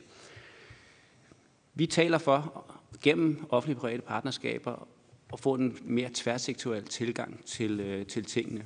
Sådan så det ikke bliver et politisk ansvar alene. Det ikke bliver et ansvar for, for, for, for den enkelte kommune eller det enkelte land, men at aktørerne i, i samfundet, og det kan være både borgere, det kan være virksomheder, øh, og det kan selvfølgelig være øh, på, på det politiske niveau, kan arbejde sammen.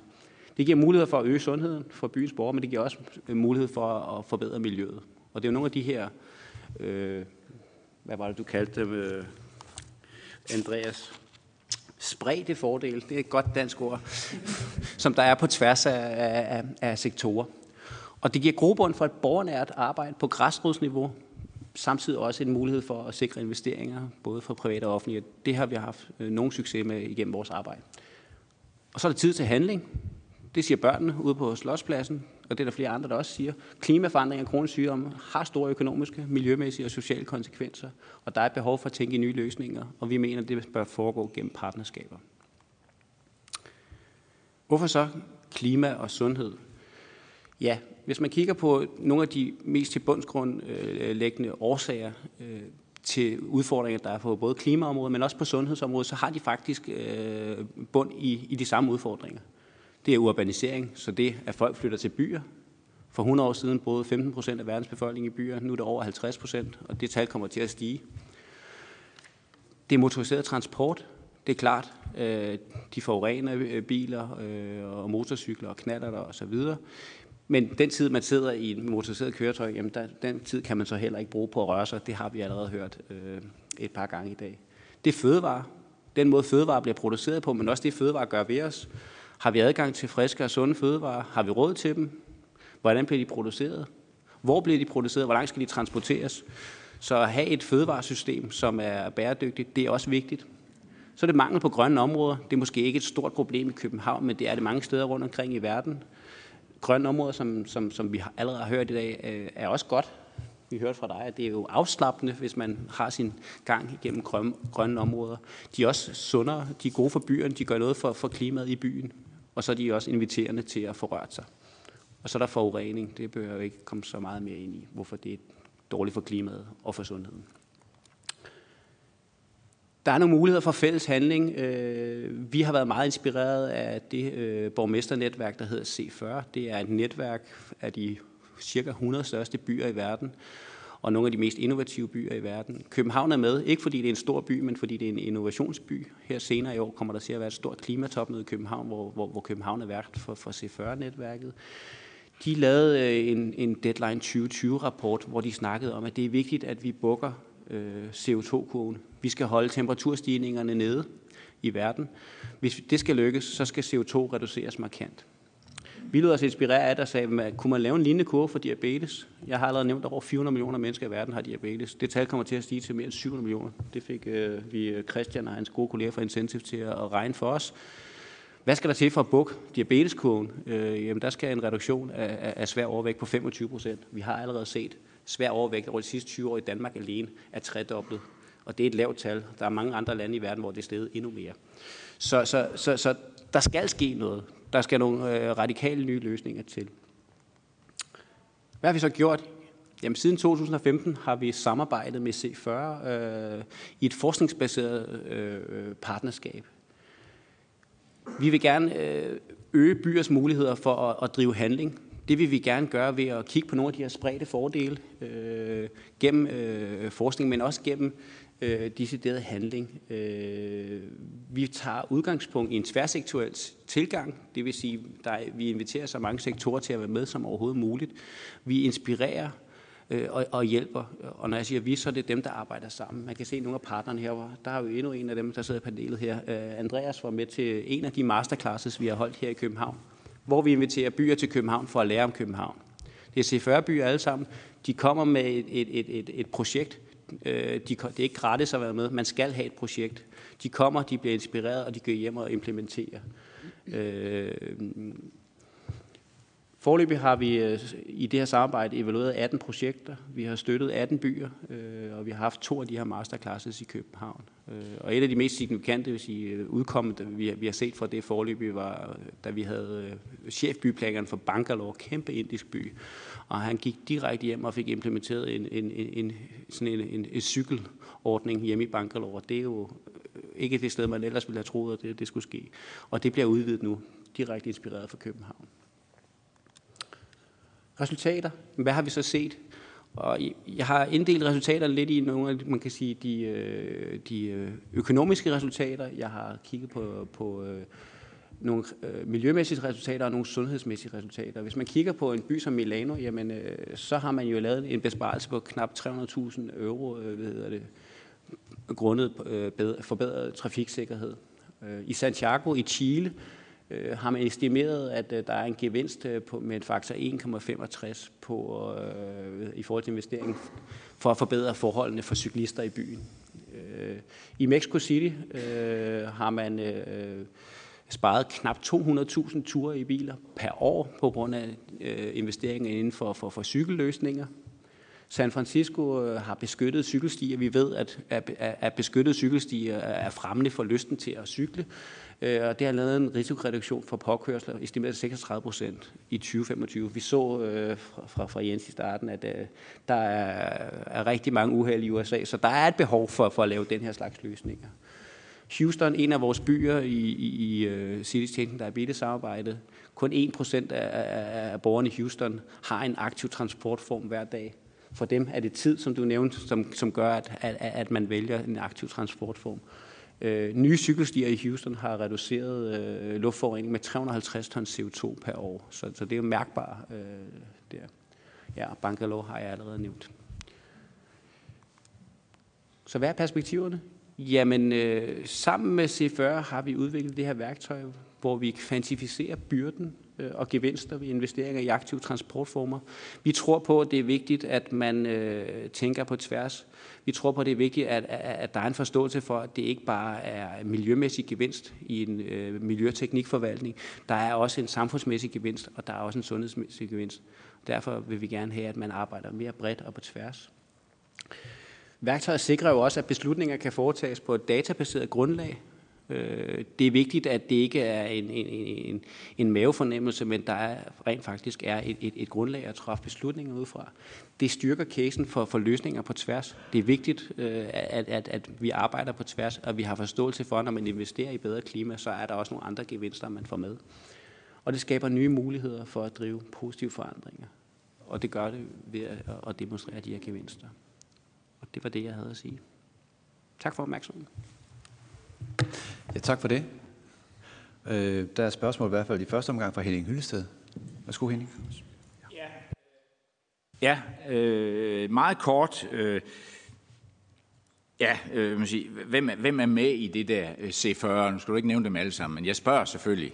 Fordi øh, så sidder man, man sidder og tænker, hold nu kæft, hvad med Kina og de store byer i Kina og i Vietnam? Det er tidligere store, store cykellande, ikke? om ikke andet så på grund af fattigdom, eller i hvert fald relativt fattigdom.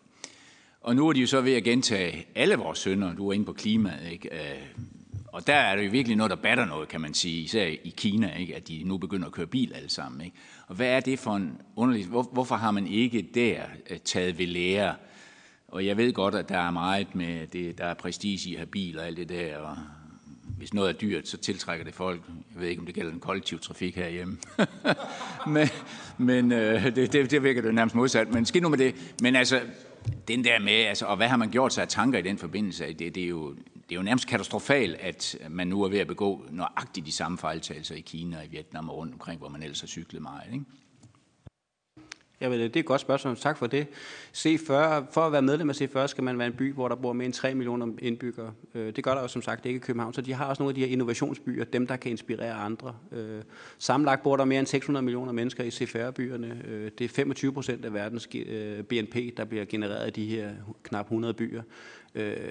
Går de sammen og siger, at vi skal have nogle miljøvenlige busser, eller vi skal have øh, andre, så har de en, en power, som de færreste nationer vil kunne have. Så, så, så det er et meget stærkt øh, netværk. Der er mange kinesiske byer med. Jeg mener, det er fem stykker, der er med. Så, så, så, og det er absolut på dagsordenen. Jeg har en kollega, der sidder i Kina i de her dage. Øh, om et par uger skal hun være med til et C40-møde derude, hvor de ting, som du nævner, er på dagsordenen. Det er absolut noget, kineserne også kigger på og er meget bekymrede over. Tak. Rasmus Prehn. Jamen, det er også øh, super spændende oplæg, og hvor er det fantastisk, at man rykker så øh, ihærdigt på det her område fra, fra mange store byers øh, side. Det er flot. Øhm, kan du sige noget om, hvordan får man involveret øh, så mange virksomheder som muligt i det her, sådan, så de også er med til at sætte den her dagsorden, og måske også påvirker deres ansatte øh, i at tænke øh, mere øh, sund og klimavenlig transport? Det kan man gøre på forskellige måder, og jeg kan komme med to eksempler. Øh, I Houston er der faktisk virksomheder med i vores koalition, så der er virksomheder, der, der sidder med omkring bordet, øh, og den største og mest kendte, vi har med i vores koalition i Houston, er, er Chevron, så et af verdens største oliefirmaer. De er, er bekymrede over sundhedstilstanden blandt deres medarbejdere, og har besluttet, at de faktisk vil, vil, vil forsøger at være med, ligesom en by, men øh, hvor vi bruger de samme metoder bare på, på en virksomhed. Så i, og de vil gerne fremme, det hedder sundhed blandt deres medarbejdere, fordi som der også blev nævnt, der er produktionstab, når folk ikke er sunde. Så, øh, så det er en sådan meget direkte måde. Øh, man kan sige, i USA kost, er det jo virksomheden ofte, der betaler en del af sundheds Øh, i København øh, arbejder øh, kommunen øh, sammen med, med, med, med fagforeninger, øh, og, og den var igennem det, der hedder for adresseret øh, sundhed. Øh. Så, så det, det er sådan to forskellige modeller. Det, det, det er meget af, at sige, kontekstafhængigt. Der er steder i verden, hvor, hvor øh, man kan sige, arbejdsgiverne betaler for, for forsikring, sundhedsforsikring, mens man i Danmark måske har en lidt mere kollektiv tilgang til tingene. Og i Kina går man direkte igennem, kan man sige, øh, partiet.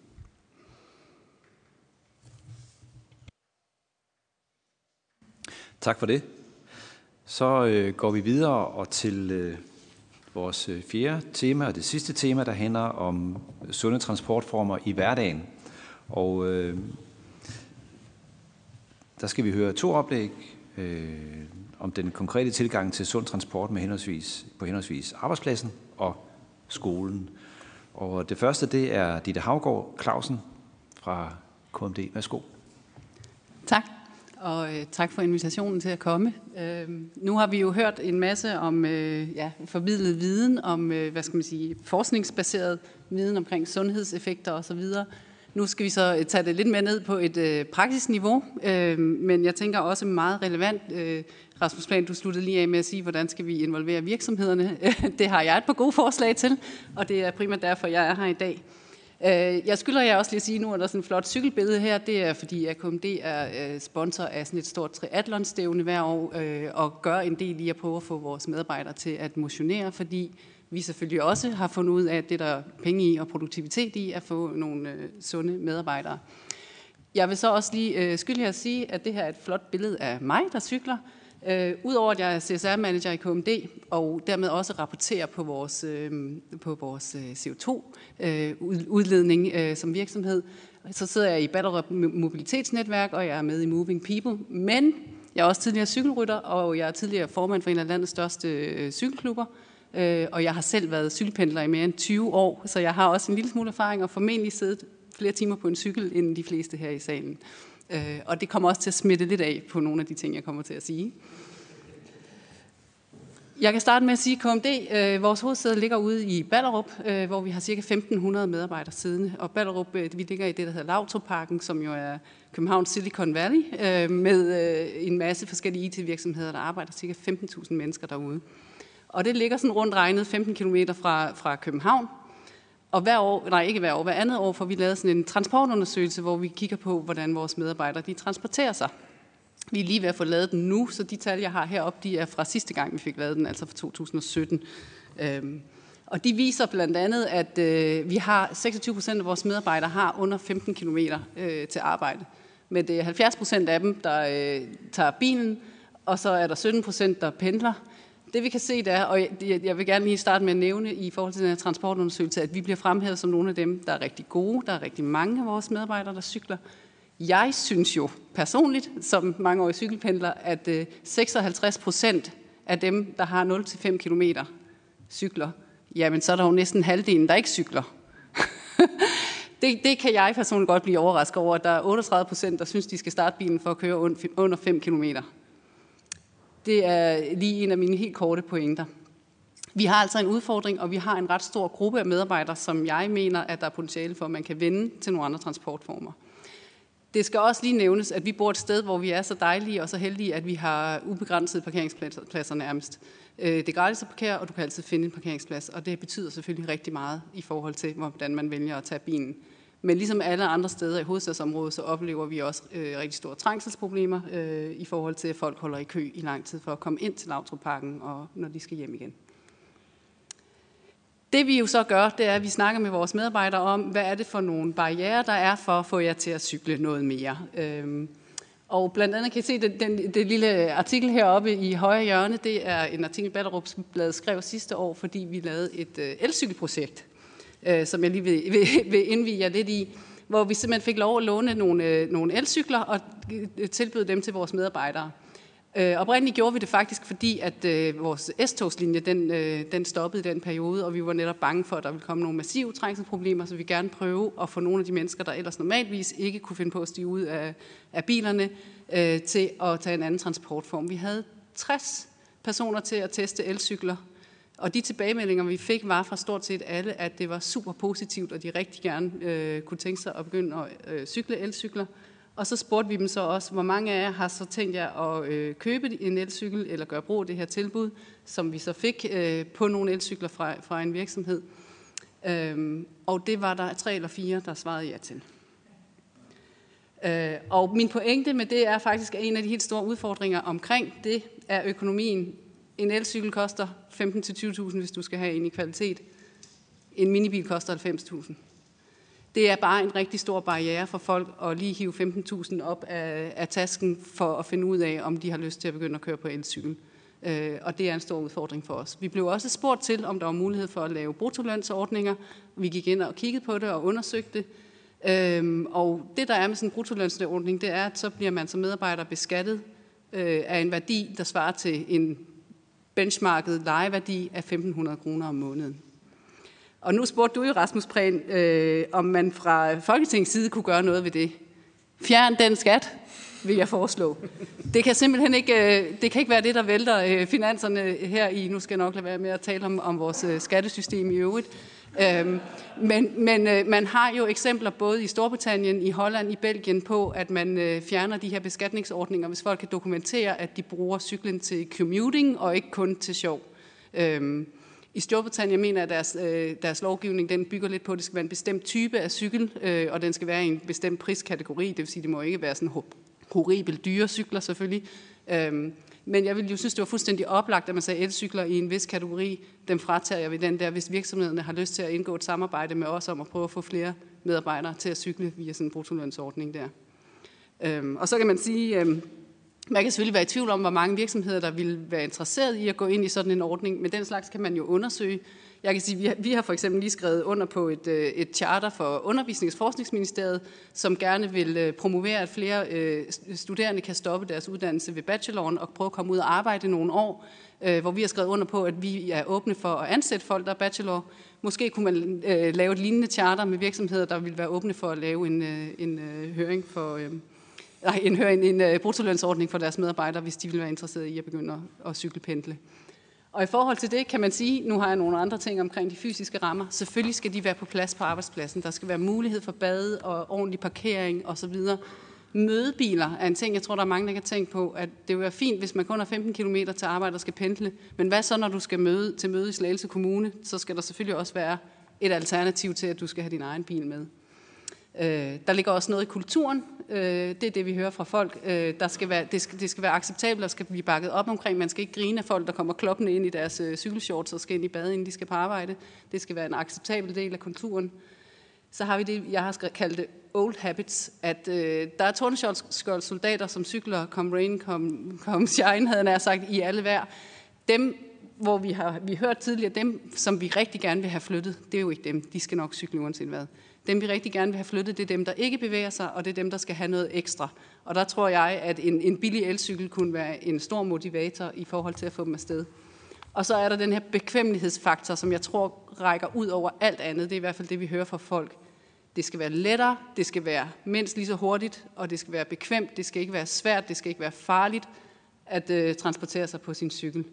Og det bringer mig faktisk lidt til den næste her, fordi Region Hovedskaden har jo det her cykelregnskab, hvor Incentive blandt andet også har, har kommet de her super gode fordele med færre sygedage og mindre CO2, mindre trængsel, sunde medarbejdere og glade medarbejdere. Øhm, jeg har tilføjet en selv, som jeg synes er lidt overset, øh, som vi også kommer til at høre noget mere om om lidt, har jeg forstået. Forældre, der cykler, er også forbilleder for deres børn. Hvis vi gerne vil have børn til at få indarbejdet nogle gode vaner med at cykle i skole og på arbejde, så nytter det altså ikke noget, at de bliver sat af i en Audi øh, over ved, ved skolen. Øhm, det betyder selvfølgelig også, at der skal være muligheder for, at man for eksempel kan parkere sin øh, cykeltrailer for de små børn, der bliver afleveret i børnehaven osv., så, så man kan komme videre på sin egen cykel. Så der er en masse udfordringer i forhold til det. Så vil jeg sige, øh, jeg er jo super glad for alle de initiativer, der er lavet omkring cykelstier. Øh, jeg har jo selv også pentet rigtig meget, supercykelstier osv. Jeg vil også tillade mig at være øh, djævelens advokat og sige, der kan sagtens gøres mere. Øh, ruterne er tilrettelagt, så de, øh, man kommer så hurtigt som muligt fra den ene ende til den anden med så få stop som muligt, står der her. Der vil jeg bare sige, har I prøvet at cykle? Er I klar over, hvor mange gange man skal holde for rødt, mens bilerne fiser hen over øh, motorvejsbroer osv. osv. Hvis man virkelig gerne vil have folk til at cykelpendle de lidt længere distancer på for eksempel 10 km, så nytter det altså heller ikke noget, de skal holde i 13 øh, cykel, øh, cykel, lyskryds undervejs. Der er man simpelthen nødt til at få lagt nogle, nogle øh, færre forhindringer ind. Når det så er sagt, så vil jeg også sige, kan I se det øh, skilt heroppe i højre hjørne, hvad der står? Næsten ikke, men har I nogensinde prøvet i bil, at jeg var nødt til at stande jeres cykel for at se, hvad der står på vejskiltene, eller på jeres bil? Ikke så tit, vel? Man kan simpelthen ikke se de der skilte. De er for små, og der er alt for få af dem. Jeg har medarbejdere, der siger, at jeg kunne godt tænke mig en cykelsti fra Malmparken station, den nærmeste station, til KMD. Der er en sådan, men de kan ikke finde den.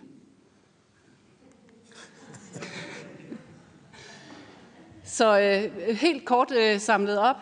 Det skal være hurtigere, der skal være bedre cykelveje, og bemærk, at jeg kalder det cykelveje, fordi nogle gange stiger altså ikke nok, og dem, der siger, at der ikke er trængsel på cykelstien, der vil jeg gerne sige, så har I altså ikke prøvet at køre ind i København øh, kl. 8 om morgenen. Øhm, og ja, det koster rigtig mange penge. Der skal være et økonomisk øh, incitament. Elcyklen skal være tilgængelig for ikke-cykelentusiaster. Der skal være et skatteincitament. Fjern den der skat på bruttolønsfinansierede cykler. Kig på, på erfaringerne fra Belgien, fra Holland, fra England. Og så er der lige et sikkerhedsaspekt, og det ved jeg godt, der bliver arbejdet på hele tiden. Men min yndlingshistorie er jo for eksempel de her mange år, jeg pendlede ind til København. Jeg bor selv ude i Ballerup. Der er et øh, stykke på cirka 10 meter ud langs øh, Hillerød motorvejen på cykelstien der, hvor man er lidt i tvivl om, hvad der er Herlev og hvad der er Gladsaxe. Så når der kommer sne, snerydning, så stopper den første her, og så er der 10 meter, så stopper den næste. Så når du kommer kørende i bælragende mørke, så er der 10 meter med sort is.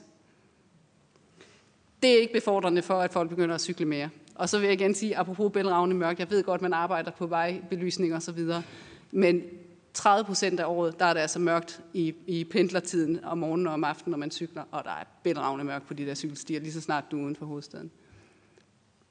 Skiltning, det var den sidste. Der, folk kan simpelthen ikke finde stierne.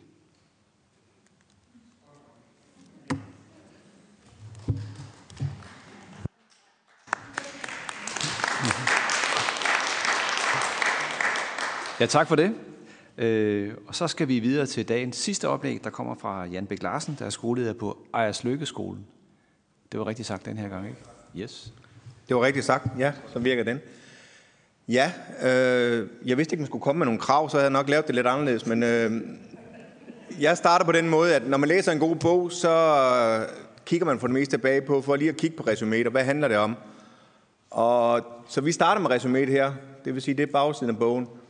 Vi er på Ejers Lykkeskolen en cykelglad skole, der ofte hopper på cyklen og tager klassen jeg læser andet.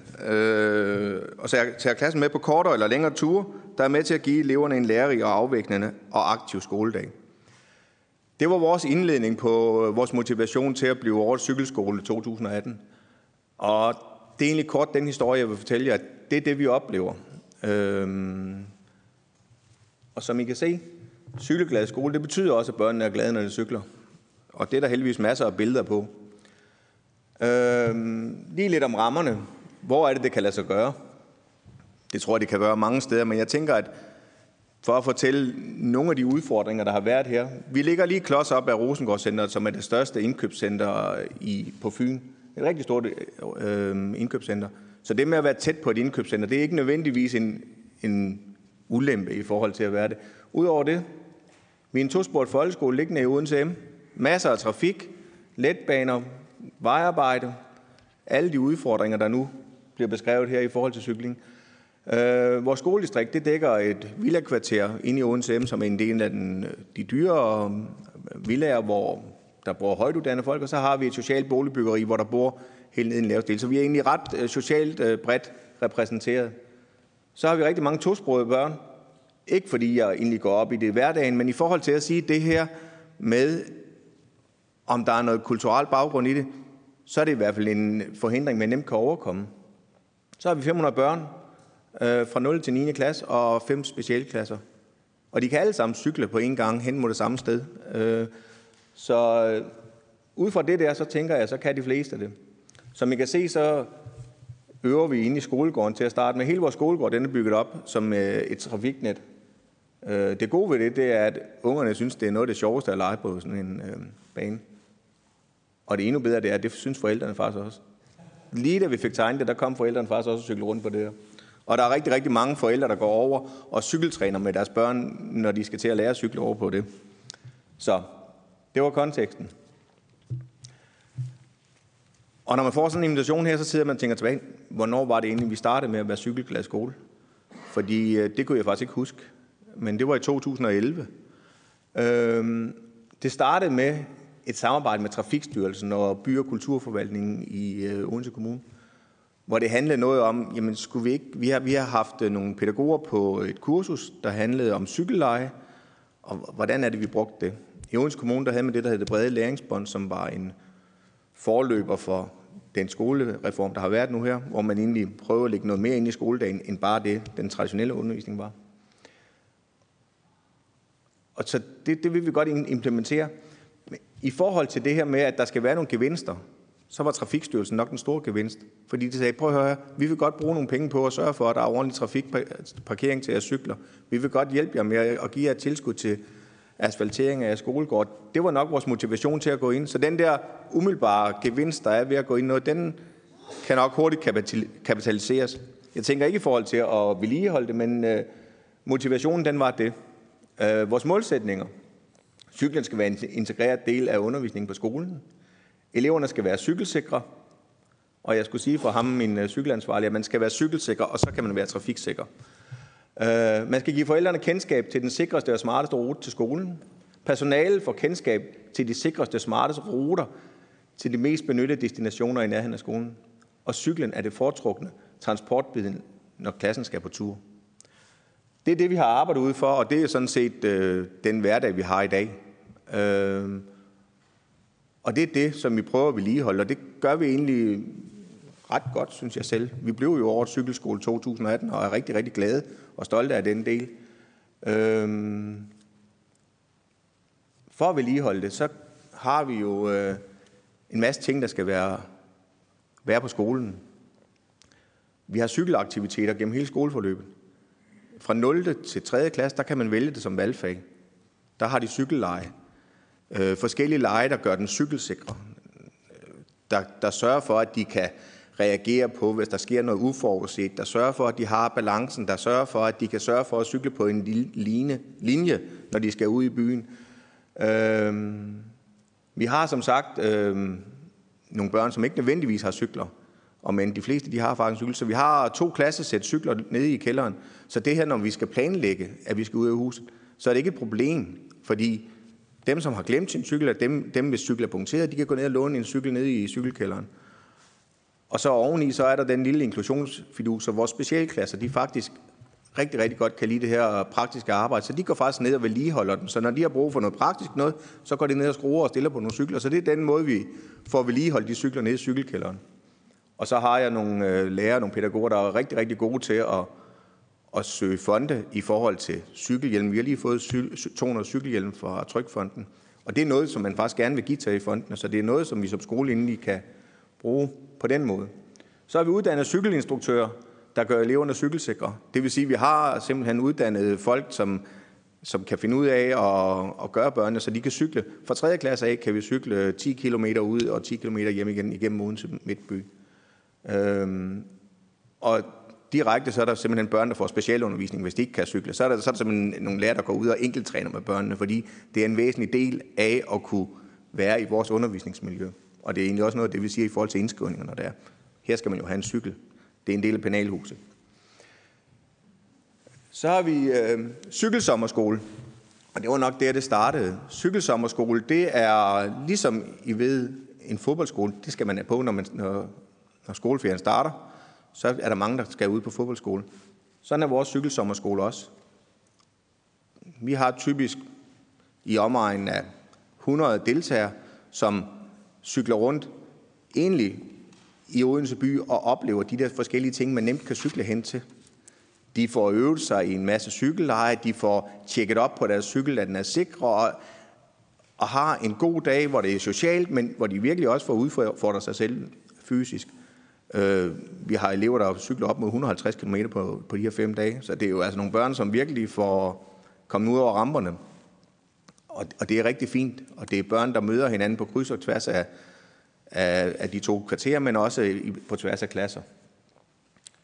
Så har vi vores asfalterede skolegård, som er et stort aktiv, øh, hvor de kan lære noget om trafik, men egentlig også, hvor de kan lære at udfordre sig selv. Så den er både lavet i forhold til det her med, at, at børnene skal lære balance, og de skal lære nogle, nogle, nogle rent tekniske ting på, på cykel, men også noget omkring trafiksikkerhed. Så har vi sådan et lille kunsttrik, der hedder, at for at vi ikke glemmer at cykle, når vi nu er, vi så også så gerne vil undervise, så har vi noget, der hedder, at vi cykler jorden rundt. Vi har tegnet en lang frise ude på øh, gangen foran mit kontor. I kan se det nederste billede her. Der er der, øh, der, er der, der er vi lige ved at nå til Danmark, og ovenover der er der en cykel. Den starter øh, i Danmark, og så har vi fået tegnet af forskellige steder, Beijing, Eiffeltårnet op, sådan så vi cykler jorden rundt. Øh, det, det har den fidus, at hver klasse, de gør deres kilometer op, som de har cyklet hver uge, og så leverer de dem til en, der som egentlig går her og administrerer, hvor langt de cykler. Og så kan ungerne følge med hver eneste gang, vi er tættere på noget. Og så er der jo selvfølgelig en fest, når vi har cyklet jorden rundt. Og den nåede vi i november, en måned efter, vi blev over cykelskole, og det var en fest. De synes, det var en fest. Fantastisk. Og vi har vores egen cykelrute, der lige passer med en kilometer rundt om skolen, hvor vi alle sammen cykler i mål, når det er. Og for dem der er det en fejring at cykle. Øh, og udover det, så er der sådan, noget med sådan en, en rute, så kan de også gå ned og, og bruge de naturteknikker og finde ud af, hvordan er det, de forskellige øh, ting i geografi, de ligger i forhold til hinanden. Så bruger vi meget af alle de her konkurrencer. Det her med at deltage i noget, det her med at sørge for, at, øh, at, at cyklen den er på dagsordenen, så vi alle børn cykler. I Odense der arbejder vi med noget, der hedder cykelskår, altså et pointsystem, hvor man, hvor man tjekker ind med sin cykel hver morgen, og, og og holder fast på rollemodellerne. Det her med, at vi cykler til arbejde. Det vil sige, at lærerne de cykler også. Øh, har vedtaget en cykelpolitik, hvor når vi cykler, så gør vi det selvfølgelig på, din, på den måde, så vi er gode rollemodeller for børnene. Og så har vi et øh, cykeludvalg, som øh, på alle mulige måder gør, hvad de kan for at tage magten frem på skolen og gøre det hele til én ting. Det handler om cykel. Øh, og det, det er de altså gode til. Øh, så fra 0. til 9. klasse, der, der kommer børnene ud og cykle minimum en gang om ugen, vil jeg tro. Bum. Fordi skolens hverdag, noget der virker lidt simpelt, når man siger det til at starte med, cykelglas skole, der ligger en værdi i det. Det betyder, at hvis der er nogen, der foreslår, at man cykler, så kan man ikke sige nej til det. Så når mit elevråd kommer og siger, vi kunne godt tænke os at cykle til Kataminde, så bliver magten taget fra, fra lærerne, der siger, at det kan ikke lade sig gøre, det er også dumt, og vi har i gang med noget andet. Og så sørger vi for at arrangere det samme med eleverne. Sådan så det egentlig ligger som en grundlæggende værdi, at det at cykle, det, det har noget i sig selv.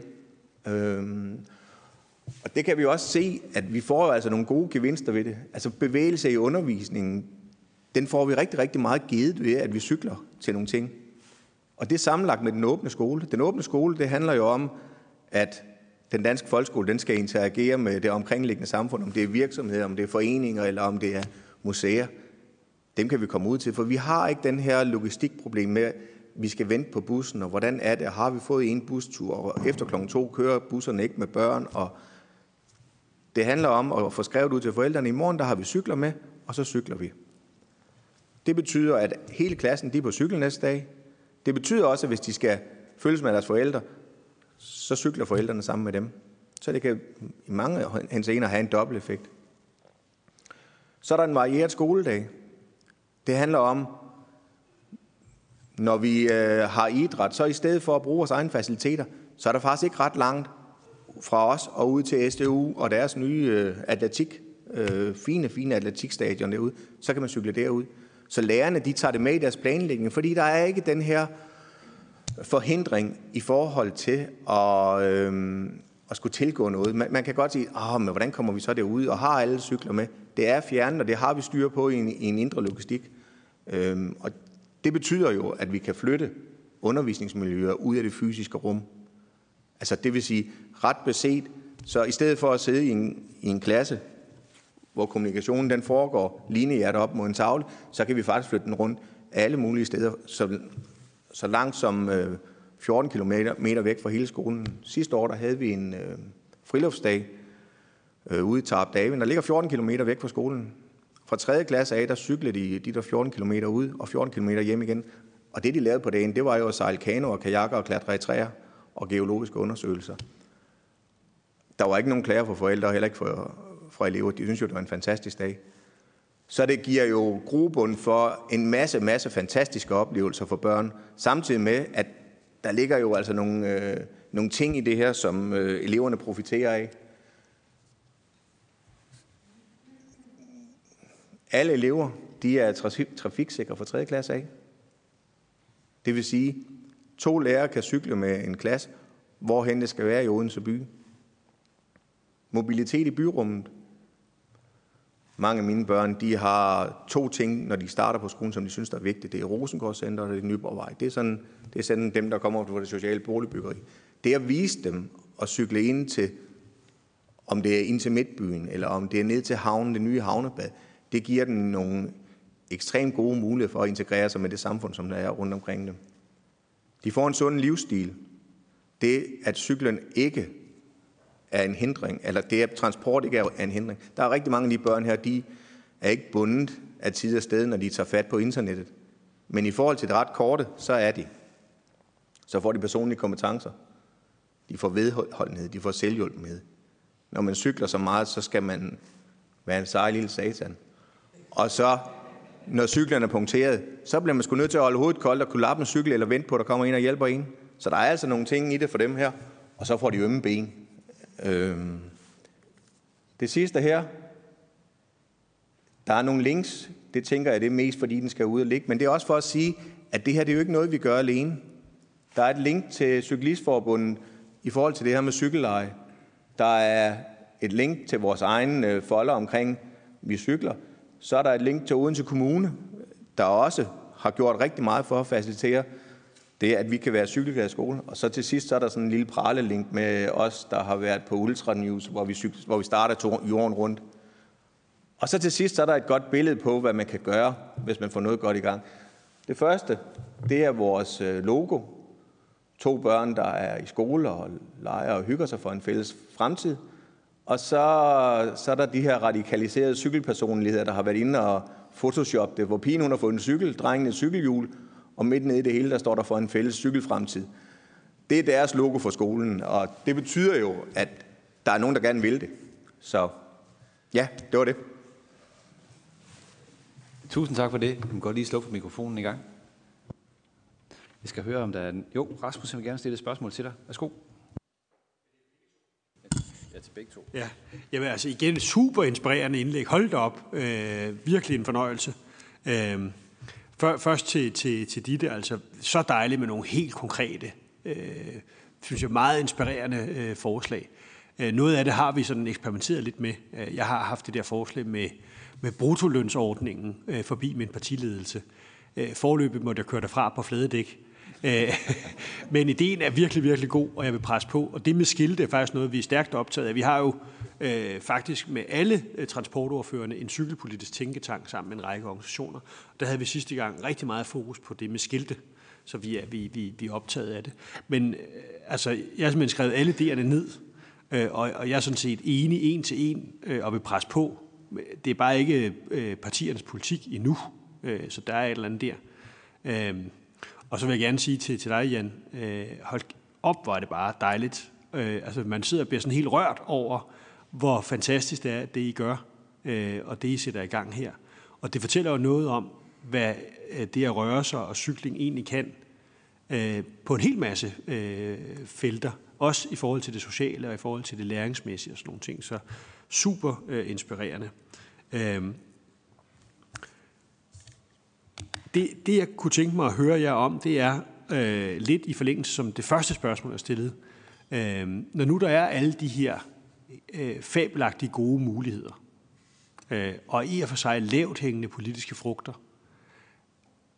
hvad er så jeres vurdering af, altså hvad er det, der gør, at det ikke øh, lykkes at komme højere op på den politiske dagsorden? Og nu gør vi jo noget her for at sætte øh, den her dagsorden. Vi prøver at gøre et eller andet. Men øh, hvad er det, der, hvad er det, der mangler for at kunne råbe øh, folk op? Øh, altså vi prøver faktisk ret i her, det her i udvalget, at sætte den her dagsorden, men det, det, der er så meget andet, der tager øh, scenen. Øh, så har I nogen betragtninger om, hvad, hvad, hvad skal egentlig til? Øh, og så sidst, men ikke mindst, en opfordring til hele panelet og til alle tilhører om at gå hjem allerede i eftermiddag eller i morgen, og så sende en mail til øh, Folketingets partiers partiledelser. Og så simpelthen gøre opmærksom på, øh, at I har været til den her høring, øh, at der er en hel masse idéer, der er en masse lavt hængende frugter, og så en opfordring til at gøre noget øh, ved de her ting. Øh, for det kan være med til at hjælpe vores vej med at sætte den her dagsorden. Fordi øh, vi råber jo også op hele tiden, men de tror jo bare, at det er os, der er nogle galninge, som der har fundet en eller anden niche, vi er alt for optaget af. Hvis nu de oplever, at der er en bred gruppe, der presser på, så vil det hjælpe øh, rigtig, rigtig meget. Så jeg håber meget, at I vil gøre det. I kan eventuelt sætte jeres oplæg med. Øh, så kan det godt være, at de, de her partiledelser ikke selv får det læst, men så vil de så tvinge nogle medarbejdere til at gøre det. Og så på en eller anden måde, så vil den viden, der vil sive ud i systemet. Øh, så kan I ikke være søde og gøre et eller andet i den retning. Øh, og, øh, og jeg vil i hvert fald sige, at jeg, jeg tror selv, jeg kommer til at skrive nogle indlæg eller en kronik eller noget på baggrund af det her, hvor vi slår på den helt store, øh, store trumme.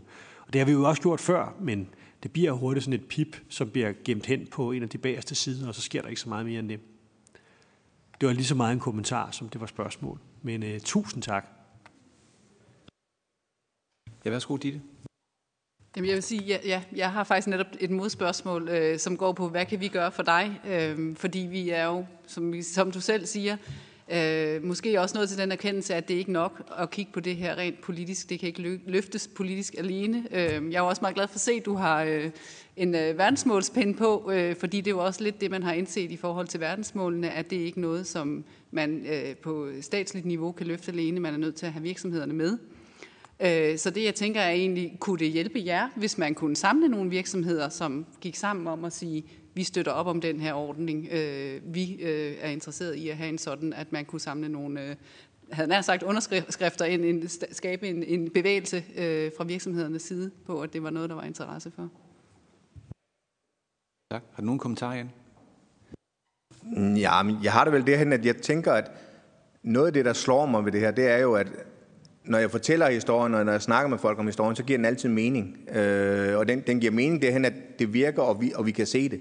Så når du spørger, hvad skal der til, for at det bliver for politisk bevågende, så handler det vel noget om at få tegnet de streger mellem prikkerne. Og jeg synes, det som jeg oplever i dag, det er jo egentlig, at du ser sammenhængen fra top til bund, øh, hvor jeg tænker, ja, specielt det der med, når jeg kan se på børn, eller mennesker, om de er inspireret, når de går, det kan jeg jo se på de billeder, jeg har af børnene. De er inspireret, de kigger rundt, så på en eller anden måde få, få forbundet den her praksis med de teori, teorier, i stedet for at komme til at holde dem hver for sig, så tror jeg, det er et stærkere billede i hvert fald, sådan rent øh, i et narrativ. Ja, tak.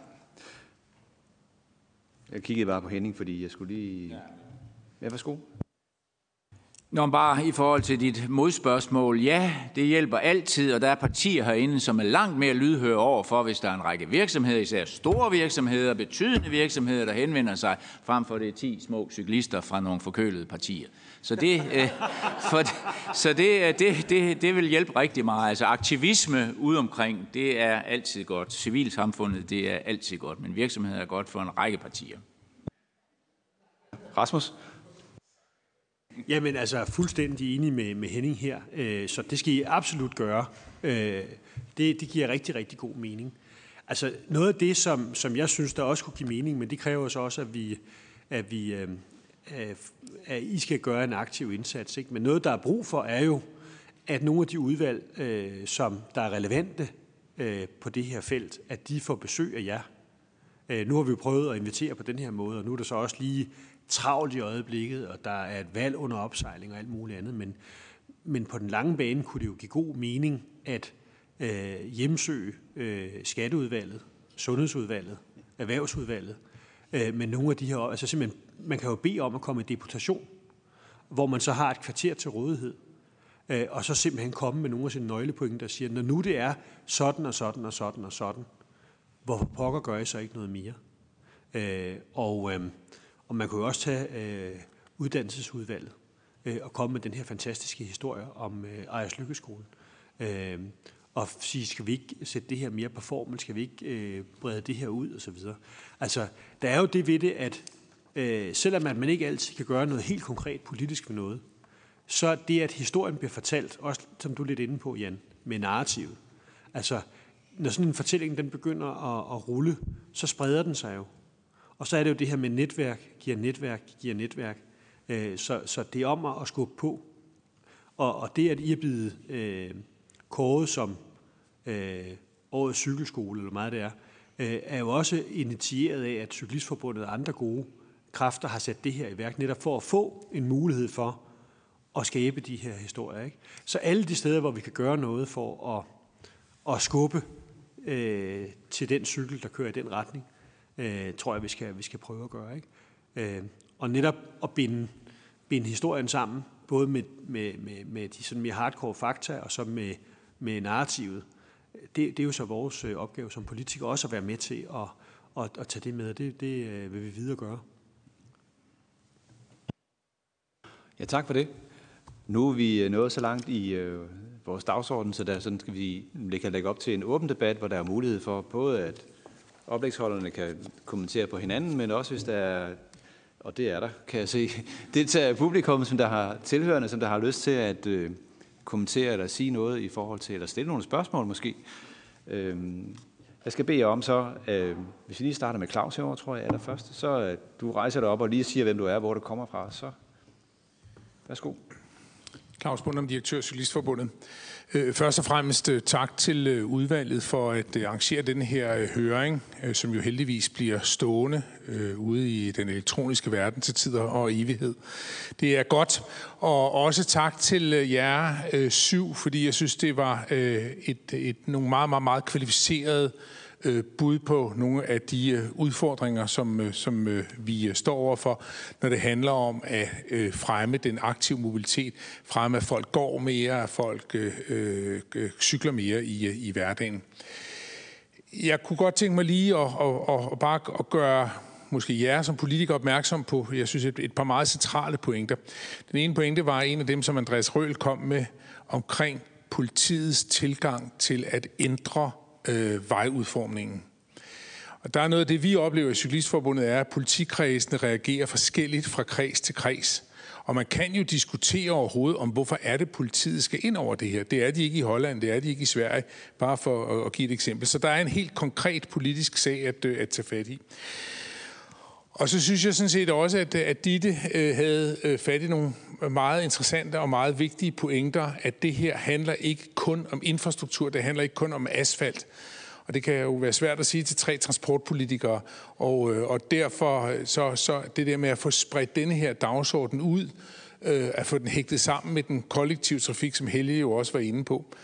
Og så er jeg personligt, og det er vi i Cyklistforbundet meget glade for at opleve, at erhvervsvirksomheder som Novo Nordisk og KMD deltager sig aktivt i det her. Jeg vil sige, det gør jeres organisationer jo også. Dansk Erhverv, som var har tidligere Dansk Industri, er også meget med i det her, og vi var også glade for, at til den nationale cykelkonference, som vi lavede sammen med Vejdirektoratet, at øh, Bente Sorgen fra, fra øh, FTF var der. Øh, og jeg vil sige, det er jo også et, et signal på, at der er sådan set en bred vifte af aktører i det danske samfund, som gerne øh, øh, vil øh, det her.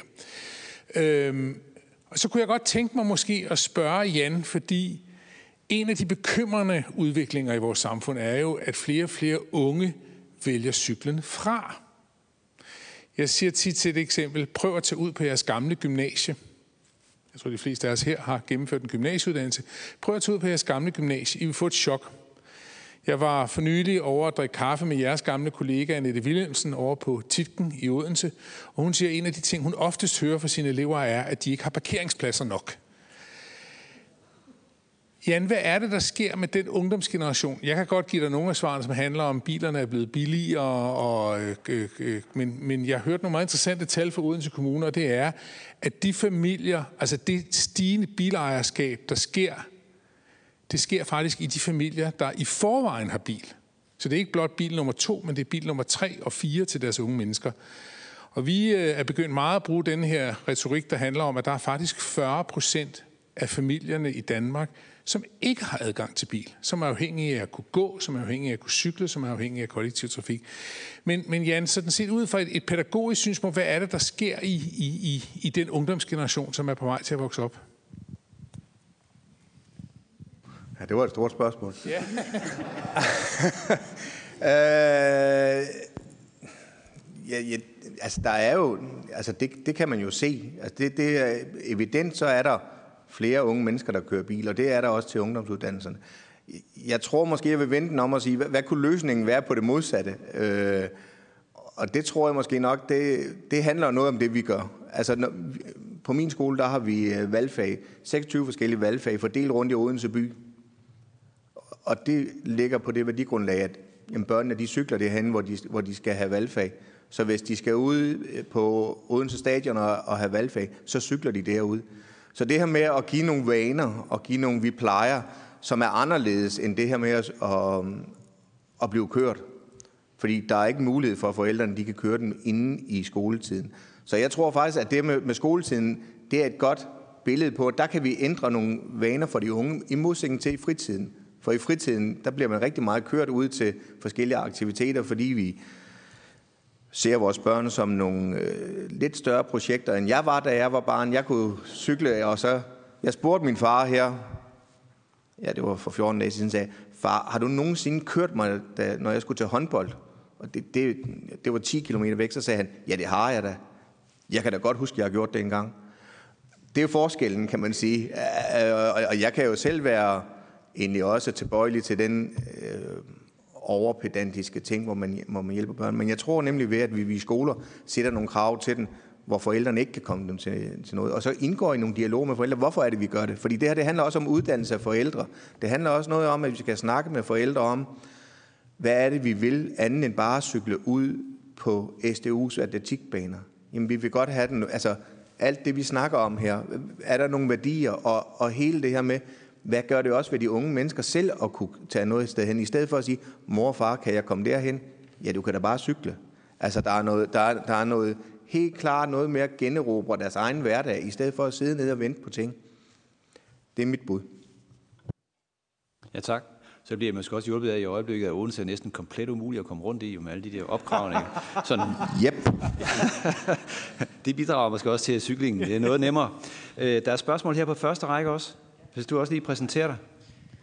Det kan du tro. Jeg hedder Mike White, og jeg er øh, medlem af hovedbestyrelsen for Cyklistforbundet. Og så er jeg også Aalborg i øh, Aalborg-afdelingen. Øhm, jamen altså, det jeg lægger mærke til her, det er jo alle de tomme pladser. Det er virkelig sørgeligt at se. Altså selv sådan et parti som Alternativet, det havde jeg forventet, at der var en repræsentant. Øhm, og i virkeligheden så burde finansministeren jo sidde her. Fordi finansministeren, han skal ligesom ind og se, hvor vigtigt det her er. Jeg synes jo, at cyklismen skal tænkes ind i samtlige planlægningsfaser i al den politik, vi foretager os i det her samfund. også alt bæredygtig transport selvfølgelig, men cykling er jo en del af det. Ikke? Og jeg synes virkelig, det er sørgeligt at opleve. Vi har svarene, og vi har kendt svarene i 20-30 år. Vi ved, hvad vi skal gøre. Og alligevel så bliver vi blokeret af en meget væsentlig faktor. Bekvemmelighed. Ønsket om ikke at vil se virkeligheden i øjnene. Og det er vi altså nødt til. Vi har en gigantisk klimaudfordring, en gigantisk bæredygtighedsudfordring. Og vi fortsætter bare som om, at intet øh, er hent, og at fremtiden den er lys og dejlig med masser af biler og masser af bekvemmelighed.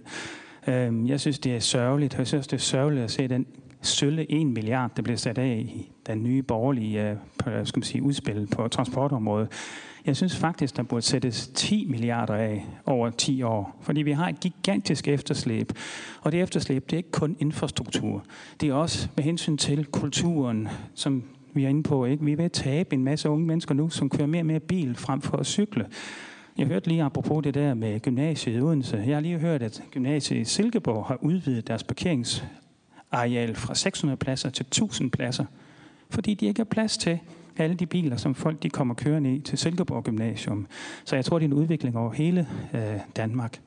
Så altså, det jeg vil sige, det er, at jeg synes, det er fantastisk, det I har sagt, det er, det er en rigtig god input. Vi vidste så godt i forvejen, hvad det handlede om. Og det, du skal være ny cykelminister. Så Rasmus og jeg andre, I må lige sørge for, at det sker ikke. Vi kan godt hive nogen ind udefra en gang imellem med gode input. Øh, så det jeg egentlig vil sige her, det er, at jeg har egentlig ikke så mange spørgsmål til jer, udover jeg vil sige en enkelt ting til incentive. Øh, jeg synes, jeg hørte, du sagde, at det er kommunernes ansvar at sørge for, at der bliver udviklet noget omkring cyklingen. Det siger jeg nej til. Det er ikke kommunerne. Det er faktisk de her der, der sidder i Folketinget. Måske ikke lige Henning og Rasmus, men det flertal, der er i Folketinget. Har vi ført en politik de seneste år, hvor man har notchet befolkningen til at blive mere og mere motoriseret, mere og mere bilister. Men skubber i retning af mere bil, mere asfalt, mindre cyklisme, mindre sund transport. Og det synes jeg er et stort problem og en sørgelig udvikling, og det skal vi altså have vendt så hurtigt som muligt. Tak. Ja, tak for det, Mark. Jeg, jeg ved ikke, om der var nogen spørgsmål. Det var mest en kommentar, lyttede jeg mig til, men hvis I har lyst til at, at sige noget til det der, det har I ikke. Så kan vi jo, så har jeg Henning Hyllested, der gerne vil spørge om ting. Ja, jeg vil bare lige kommentere, det var noget af det, som øh, Claus Bondam øh, sagde. Øh, jeg tror måske, man skal bruge det momentum, som enten er der, eller i hvert fald er ved at opstå omkring klimaet, til at gøre det socialt uacceptabelt med alle de der forbandede bilture, som man oplever øh, Øh, når folk kommer i gymnasiet og, og på de videregående uddannelser. Øhm, øh, jeg tror, altså, ja, som siger, det, jeg tror, det er det momentum, man skal udnytte øh, øh, lige nu, øh, hvis man vil gøre noget ved det, om jeg så må sige, øh, her og nu. Det lader jo til, at, at den unge generation er, er direkte går på gaden, og så må vi jo håbe, det holder, og vi skal også gøre alt, hvad vi kan for at det holder. Så vil jeg også bare lige sige omkring, jeg, jeg, jeg bruger den altid, vi stod også snakket om det herude, den der med politiets rolle, ikke? Øh, ja, jeg kan jo bare sige, at den tidligere teknik- og miljøborgmester i København, som er også fra enhedslisten, ikke? han måtte jo på et tidspunkt gå ud og sige, at han synes fandme, at politiet skulle stille op til kommunalvalg. Fordi, for de blandede sig hele tiden, og han, løb ustand, han var meget frustreret over det. Han løb ustandsligt panden mod en mur, når de forsøgte at lave noget trafiksanering, eller gøre en, lave noget cykelvej, eller nedlægge nogle parkeringspladser, hvad det nu kunne være, ikke? Så, så, så kom de hele tiden, fordi ja, politiet de tager sig ikke bare af trafiksikkerheden, de tager sig også af trafikafviklingen. Og den er fokuseret på bilisme, så det er der, man ender hver gang. Så, så du har fuldstændig øh, ret, Claus. Ja, tak for det. Jeg, ser, tror, jeg sagde i starten, det var sådan noget med korte indlæg og sådan noget. Øh, men... Nå, pyt med det. Vi nærmer os øh, en afslutning. Jeg har en, to, tre, der skal sige noget. Hvis nu I kan gøre det ganske kort. Vi starter dernede først, ja. Værsgo. Jeg hedder Sissel, og jeg repræsenterer det supercykelsti-samarbejde, der er i hovedstadsregionen. Og jeg har et spørgsmål til de fine politiske herrer derovre, fordi det vi kan se, øh, som, og det som Incentive også har sagt, det er jo, at øh, cykelinfrastruktur og rigtig meget ganginfrastruktur, det er jo sådan set et kommunalt anlæggende. Det er i hvert fald dem, der har myndighedsrollen på, når det skal anlægges. Øh, men når vi samarbejder om de her regionale øh, cykelruter, som øh, skal føre dittes medarbejdere på arbejde, så er der jo behov for at få det koordineret. Og det vi kan høre fra, øh, fra borgmesterne i samarbejdet, det er, at det er meget vigtigt, at der sker den koordinering, og at det faktisk også er vigtigt at få en statslig medfinansiering til at sikre den regionale sammenhæng. Jeg kan se i jeres udspil til øh, kommende, sådan en kommende infrastrukturplan, at I lægger vægt på, at cykling skal understøttes. Mit spørgsmål til jer er, hvordan, hvad er det, I tænker, der er den statslige, eller det statslige ansvar i den forbindelse? Tak for det. Så er der også dernede bagved. Jeg hedder Ejner Fedder Hansen. Jeg kommer fra Cyklistforbundets lokalafdeling Lømpe Torbæk og Rudersdal. Jeg har et spørgsmål. Det I snakker meget om øh, tryghed og sikkerhed, og der er sådan høj sikkerhed i Danmark, men øh, jeg synes meget, man fokuserer også på bycykling. Altså sikkerheden er jo høj i København, men det er jo ikke sikkert, at det er trygt på en landevej i Jylland med 90 km i timen. Hvorfor laver man ikke nogle differentierede undersøgelser om cykling på land og så cykling i by? Nu pakker man ligesom det hele sammen og siger, at det er trygt. Tak. Ja, tak for det. Øhm, jeg ved, at øh, Rasmus vil også gerne kommentere noget. Han skal også svare på et spørgsmål, eller, hvis han har lyst i hvert fald. Så ved jeg ikke, om der, jeg kan se Jens markere herover. Skal vi tage dig først? Ja, det kan vi godt, fordi det er også med, hvad kan vi konkret gøre her på den korte bane. Det er også det, der blev spurgt ned fra salen af, og det er jo ikke så tit, vi har lejlighed til at tale med landspolitikere.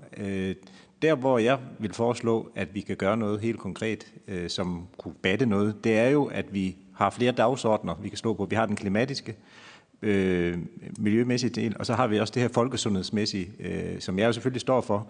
Og øh, det, som kommunerne så kan gøre, kan måske være begrænset i forhold til den kommunale øh, revir, man nu engang øh, opererer i. Men, men, men hvis man fra statens side øh, i gang sat en, en national øh, handlingsplan for fremme af cyklisme, så kan man tage afsæt i øh, de øh, sundhedsprofildata, vi har allerede. Vi kan lave det, vi kalder en geokodning. Vi kan simpelthen identificere, hvilke områder ser det værst ud i forhold til øh, sundheden, kombineret med bikeability, som øh, Andreas også var inde på. Det er muligt. Vi har metoder til at udvikle, kan man sige, cykelvenlige, cykelfjendtlige områder. Lægger man de to lag sammen, så kan man få sådan nogle spots, nogle zoner, hvor man kunne lave målrettede indsatser øh, øh, på der, hvor man kunne forvente at få den største effekt. Det er en helt konkret måde, vi kunne, vi kunne gribe det an på, på, på national vis, og som vil gå på tværs af øh, kan man sige, kommunale og regionale interesser, men simpelthen lave et, et, et mapping, der viser, her kan vi sætte ind. Ja, tak. Så er det Rasmus Prehn. Også rigtig gode øh, spørgsmål, og dejligt også at mærke det engagement, der er, også fra, fra tilhørende. Øh, Altså, jeg tror, vi skal passe lidt på med sådan at blive sure på dem, der ikke er til stede og sådan noget. Altså, jeg tror i virkeligheden, at der er mange, der gerne vil være med, men som også har øh, fornuftige og legitime undskyldninger til ikke at være, være med. Øh, det er altså virkelig en travl øh, periode lige i øjeblikket. Øh, og der er faktisk rimelig bred opbakning til det med cykelsagen, og det lykkedes os at få samlet alle transportordfører den her cykelpolitiske tænketank, hvor de sådan rimelig... Øh, stabilt møder ind en gang i kvartalet for at diskutere de her ting. Så der er virkelig sket noget de senere år, og det er alle partier, der tager ejerskab. Så jeg tror ikke, vi får, altså, det giver ikke nogen mening at sidde og pege fingre. Det ville selvfølgelig være rart, der var flere, der deltog. Øh, så til Sissel, øh, som øh, der spørger ind til, hvad, hvad vi ser i forhold til den, til den statslige rolle. Altså for det første, så er det jo helt afgørende, at der er de her puljer, man kan søge, som så kan være med til at give den kommunale indsats, der er. Altså, vi har jo typisk gjort det sådan, at, øh, at hvis en kommune har et projekt, og de så søger os, så dækker vi halvdelen af udgiften cirka. Øh, på Bornholm har vi givet lidt mere, fordi de ikke havde så mange kommunale kroner, og der faktisk var et kæmpe cykelpotentiale. Så det der med at lave nogle puljer, man kan søge ind på, giver jo rigtig god mening. Så giver det jo mening, nu havde, fik vi jo det helt konkrete forslag fra Jens om at lave en øh, national øh, cykelhandleplan. Og det, her, altså, det burde vi jo sådan set gå i gang med, med den der mapping og med hele det her. Men også måske med en strategi for, hvordan vi opgraderer vores skilte, øh, altså, og, og hele den viden, der er om, hvordan man kommer til og fra. Jeg kan levende sætte mig ind i det, Ditte fortalte om øh, personen, der ikke kunne øh, finde den cykelsti. Altså, øh, jeg cykler jo til og fra øh, lufthavnen, og så øh, på et tidspunkt, så øh, gør Københavns Lufthavn det, at de flytter indrigs sammen med udenrigs, og så skal jeg til at holde et andet sted. Og der var altså rimelig lang tid, hvor jeg virkelig var forbandet over alle de der røde lys, jeg skulle stands for på vej op til Amager Landevej. Og jeg nåede faktisk også at brokke mig lidt, indtil de så gjorde mig opmærksom på, der er faktisk sådan en cykelsti hen over motorvejen, og så kan man cykle bagom. Det var lidt pinligt. Jeg vidste ikke, Øh, og, øh, og der, var, der er ikke noget særligt godt skilt. Øh, så, så det er altså noget med, at vi skal være meget bedre til at få noget ud af det, vi allerede har. Øh, øh, så, øh, og så tror jeg, at vi er nødt til at gå ind i et nyt spor også, altså hvor vi begynder at forfølge det her med, hvad kan vi gøre for at tilskynde, motivere og også give økonomiske incitamenter til, at folk de rører sig noget mere. Og der, øh, der mener jeg, at det der med at lave en eller anden form for brutolønsordning, så man kan købe øh, cykel til sig selv, måske endda også til sin familie, øh, via en brutoløn inden for en eller anden ramme, kunne give god mening. Altså på Nyrup lavede det jo i forhold til IT-udstyr i 90'erne. Og når det er, at Danmark måske er et af de lande overhovedet i hele verden, der er bedst til øh, altså IT, øh, og vi har den største digitalisering, altså øh, Øh, vi, vi er et af de lande, der deler færre breve ud, fordi vi alle sammen får det digitalt osv., så, så er det jo fordi, der virkelig blev boostet en udvikling der i 90'erne, hvor man af sin brutoløn kunne købe en computer. Der var mange, der var rasende over det, kan jeg huske, man var rundt til de debatter omkring det. Men det hjalp bare. Og derfor så tror jeg også, det er en vej at gå. Jeg har ikke mit eget parti med endnu. Jeg tror, Henning han er, han er all in. Han har enhedslisten med. Men, øh, men, men jeg har det altså ikke endnu, så jeg skal, jeg skal hjem og lave noget mere hjemmearbejde der. Jeg tror også det der med, at når man øh, skal forny et rejsekort eller lave en ny model, så skal vi have det her med, at hvis, hvis ens øh, Endomondo, eller hvad det er, kan dokumentere, at man har rørt sig på vej hen til den der bus eller det der øh, S-tog, så skal man have en billigere billet. Altså øh, sådan noget er man simpelthen nødt til at, at tænke ind. Øh, og så skal vi selvfølgelig have tænkt i, at øh, virksomheder skal have øh, en, øh, en, altså en, en sund transportstrategi. Ikke? Altså det kan man jo godt stille ind som et krav, at, at man er nødt til at have en bevidst strategi. Hvad gør vi her på vores arbejdsplads for at få folk til at røre sig noget mere? Øh, og, øh, og det kunne jo så også være, at man tager op i forbindelse med en overenskomst. Der skal vi også have aktiveret fagbevægelsen og sådan nogle ting. Men at næste gang, så skal der altså være en time eller to eller tre, hvor man får løn for at røre sig, og så kan man måske bruge noget af den tid til øh, at transportere sig sundt. Altså hvis man cykler til og fra, så, så får man faktisk øh, dækket nogle lønomkostninger i forbindelse med det. Der er jo, I dag er der jo medarbejdere, som får øh, løn for at sidde på toget og svare på e-mails.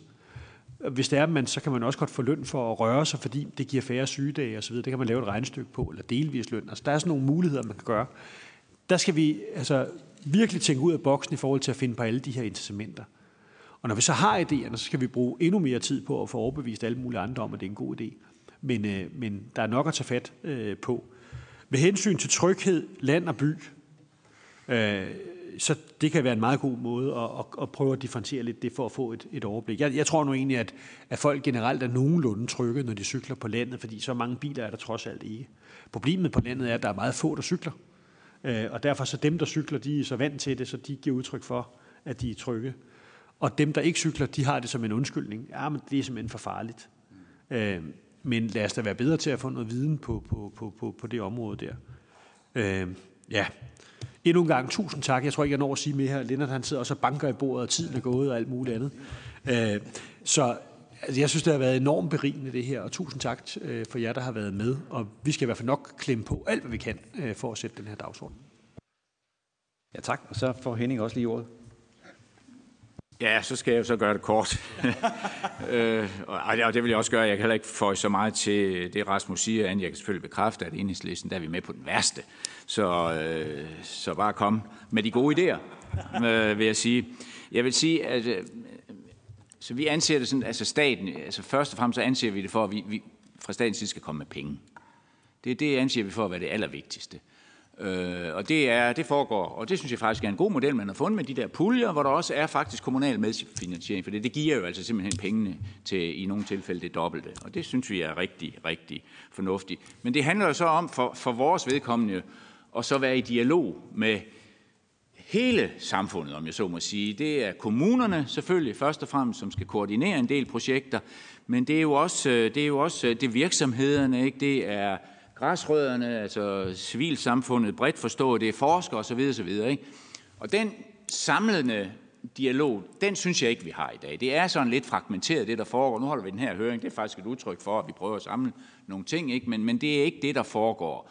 Øh, og hvis man vil netop øh, lave sådan en national, øh, national handlingsplan eller sådan noget, så er man nødt til at have den der meget, meget brede dialog som, som indgangspunkt, og så må det jo så munde ud i de konkrete projekter og et katalog, som vi så i virkeligheden kan sidde med, og så, som jeg siger, be, bevilge pengene øh, til det her. Det, det, det tror jeg er måden at gå frem for. Det, det er der erfaring for jo også, at, at det er sgu også det, der i sidste ende fører til det mest fornuftige. Det giver også ejerskab i hele civilsamfundet og politisk til de her forskellige projekter. Det, det, det tror jeg er enormt vigtigt. Tak for det, Henning. Jeg tænker sådan, at øh, jeg vil bare sige til, at engagementet blandt de politikere, der så er til stede her i dag, det sådan kompenserer så for det antal, der er mødt frem. Faktisk. Øh, og så, så tænker jeg selv lidt over det der med, som du sagde, Mike, med de der øh, parkeringspladser. Jeg tror snart, at gymnasierne måske skal til at tage penge for at øh, parkere på parkeringspladserne, sådan så de der nye øh, unge miljøaktivister, de kan tage cyklen frem for at tage bilen hen, når de skal ud og demonstrere øh, for et bedre miljø og bedre klima. Øh, bare sådan en stille kommentar. Øh, vi er faktisk nået til, til vejs ende i, øh, i dagens program, og jeg synes, at vi har øh, fået rigtig mange gode informationer og, øh, og synspunkter frem. Også konkrete forslag, og det kan I jo høre, at det bliver der taget godt imod herover og øh, som i forhold til at arbejde videre med øh, i udvalgsarbejdet. Der kommer til at ligge en video med øh, høringen her på Folketingets hjemmeside, og øh, de præsentationer, som vi har set her, de kommer også til at ligge på udvalgets øh, øh, hjemmeside. Jeg vil foreslå, at nu I skal skrive til øh, partilederne, som I er blevet opfordret til, I trækker den et par dage, og så sender link med til øh, øh, høringen her og præsentationerne, sådan så at øh, de kan få dem med i, øh, i samme ombæring, øh, så ikke I skal skrive to gange til dem. Ikke? Og så vil jeg endnu en gang sige tak til øh, oplægsholderne og til tilhørende for at møde frem her i dag, og på udvalgets vegne øh, tak jer alle sammen. Så tak for i dag, og kom rigtig godt hjem.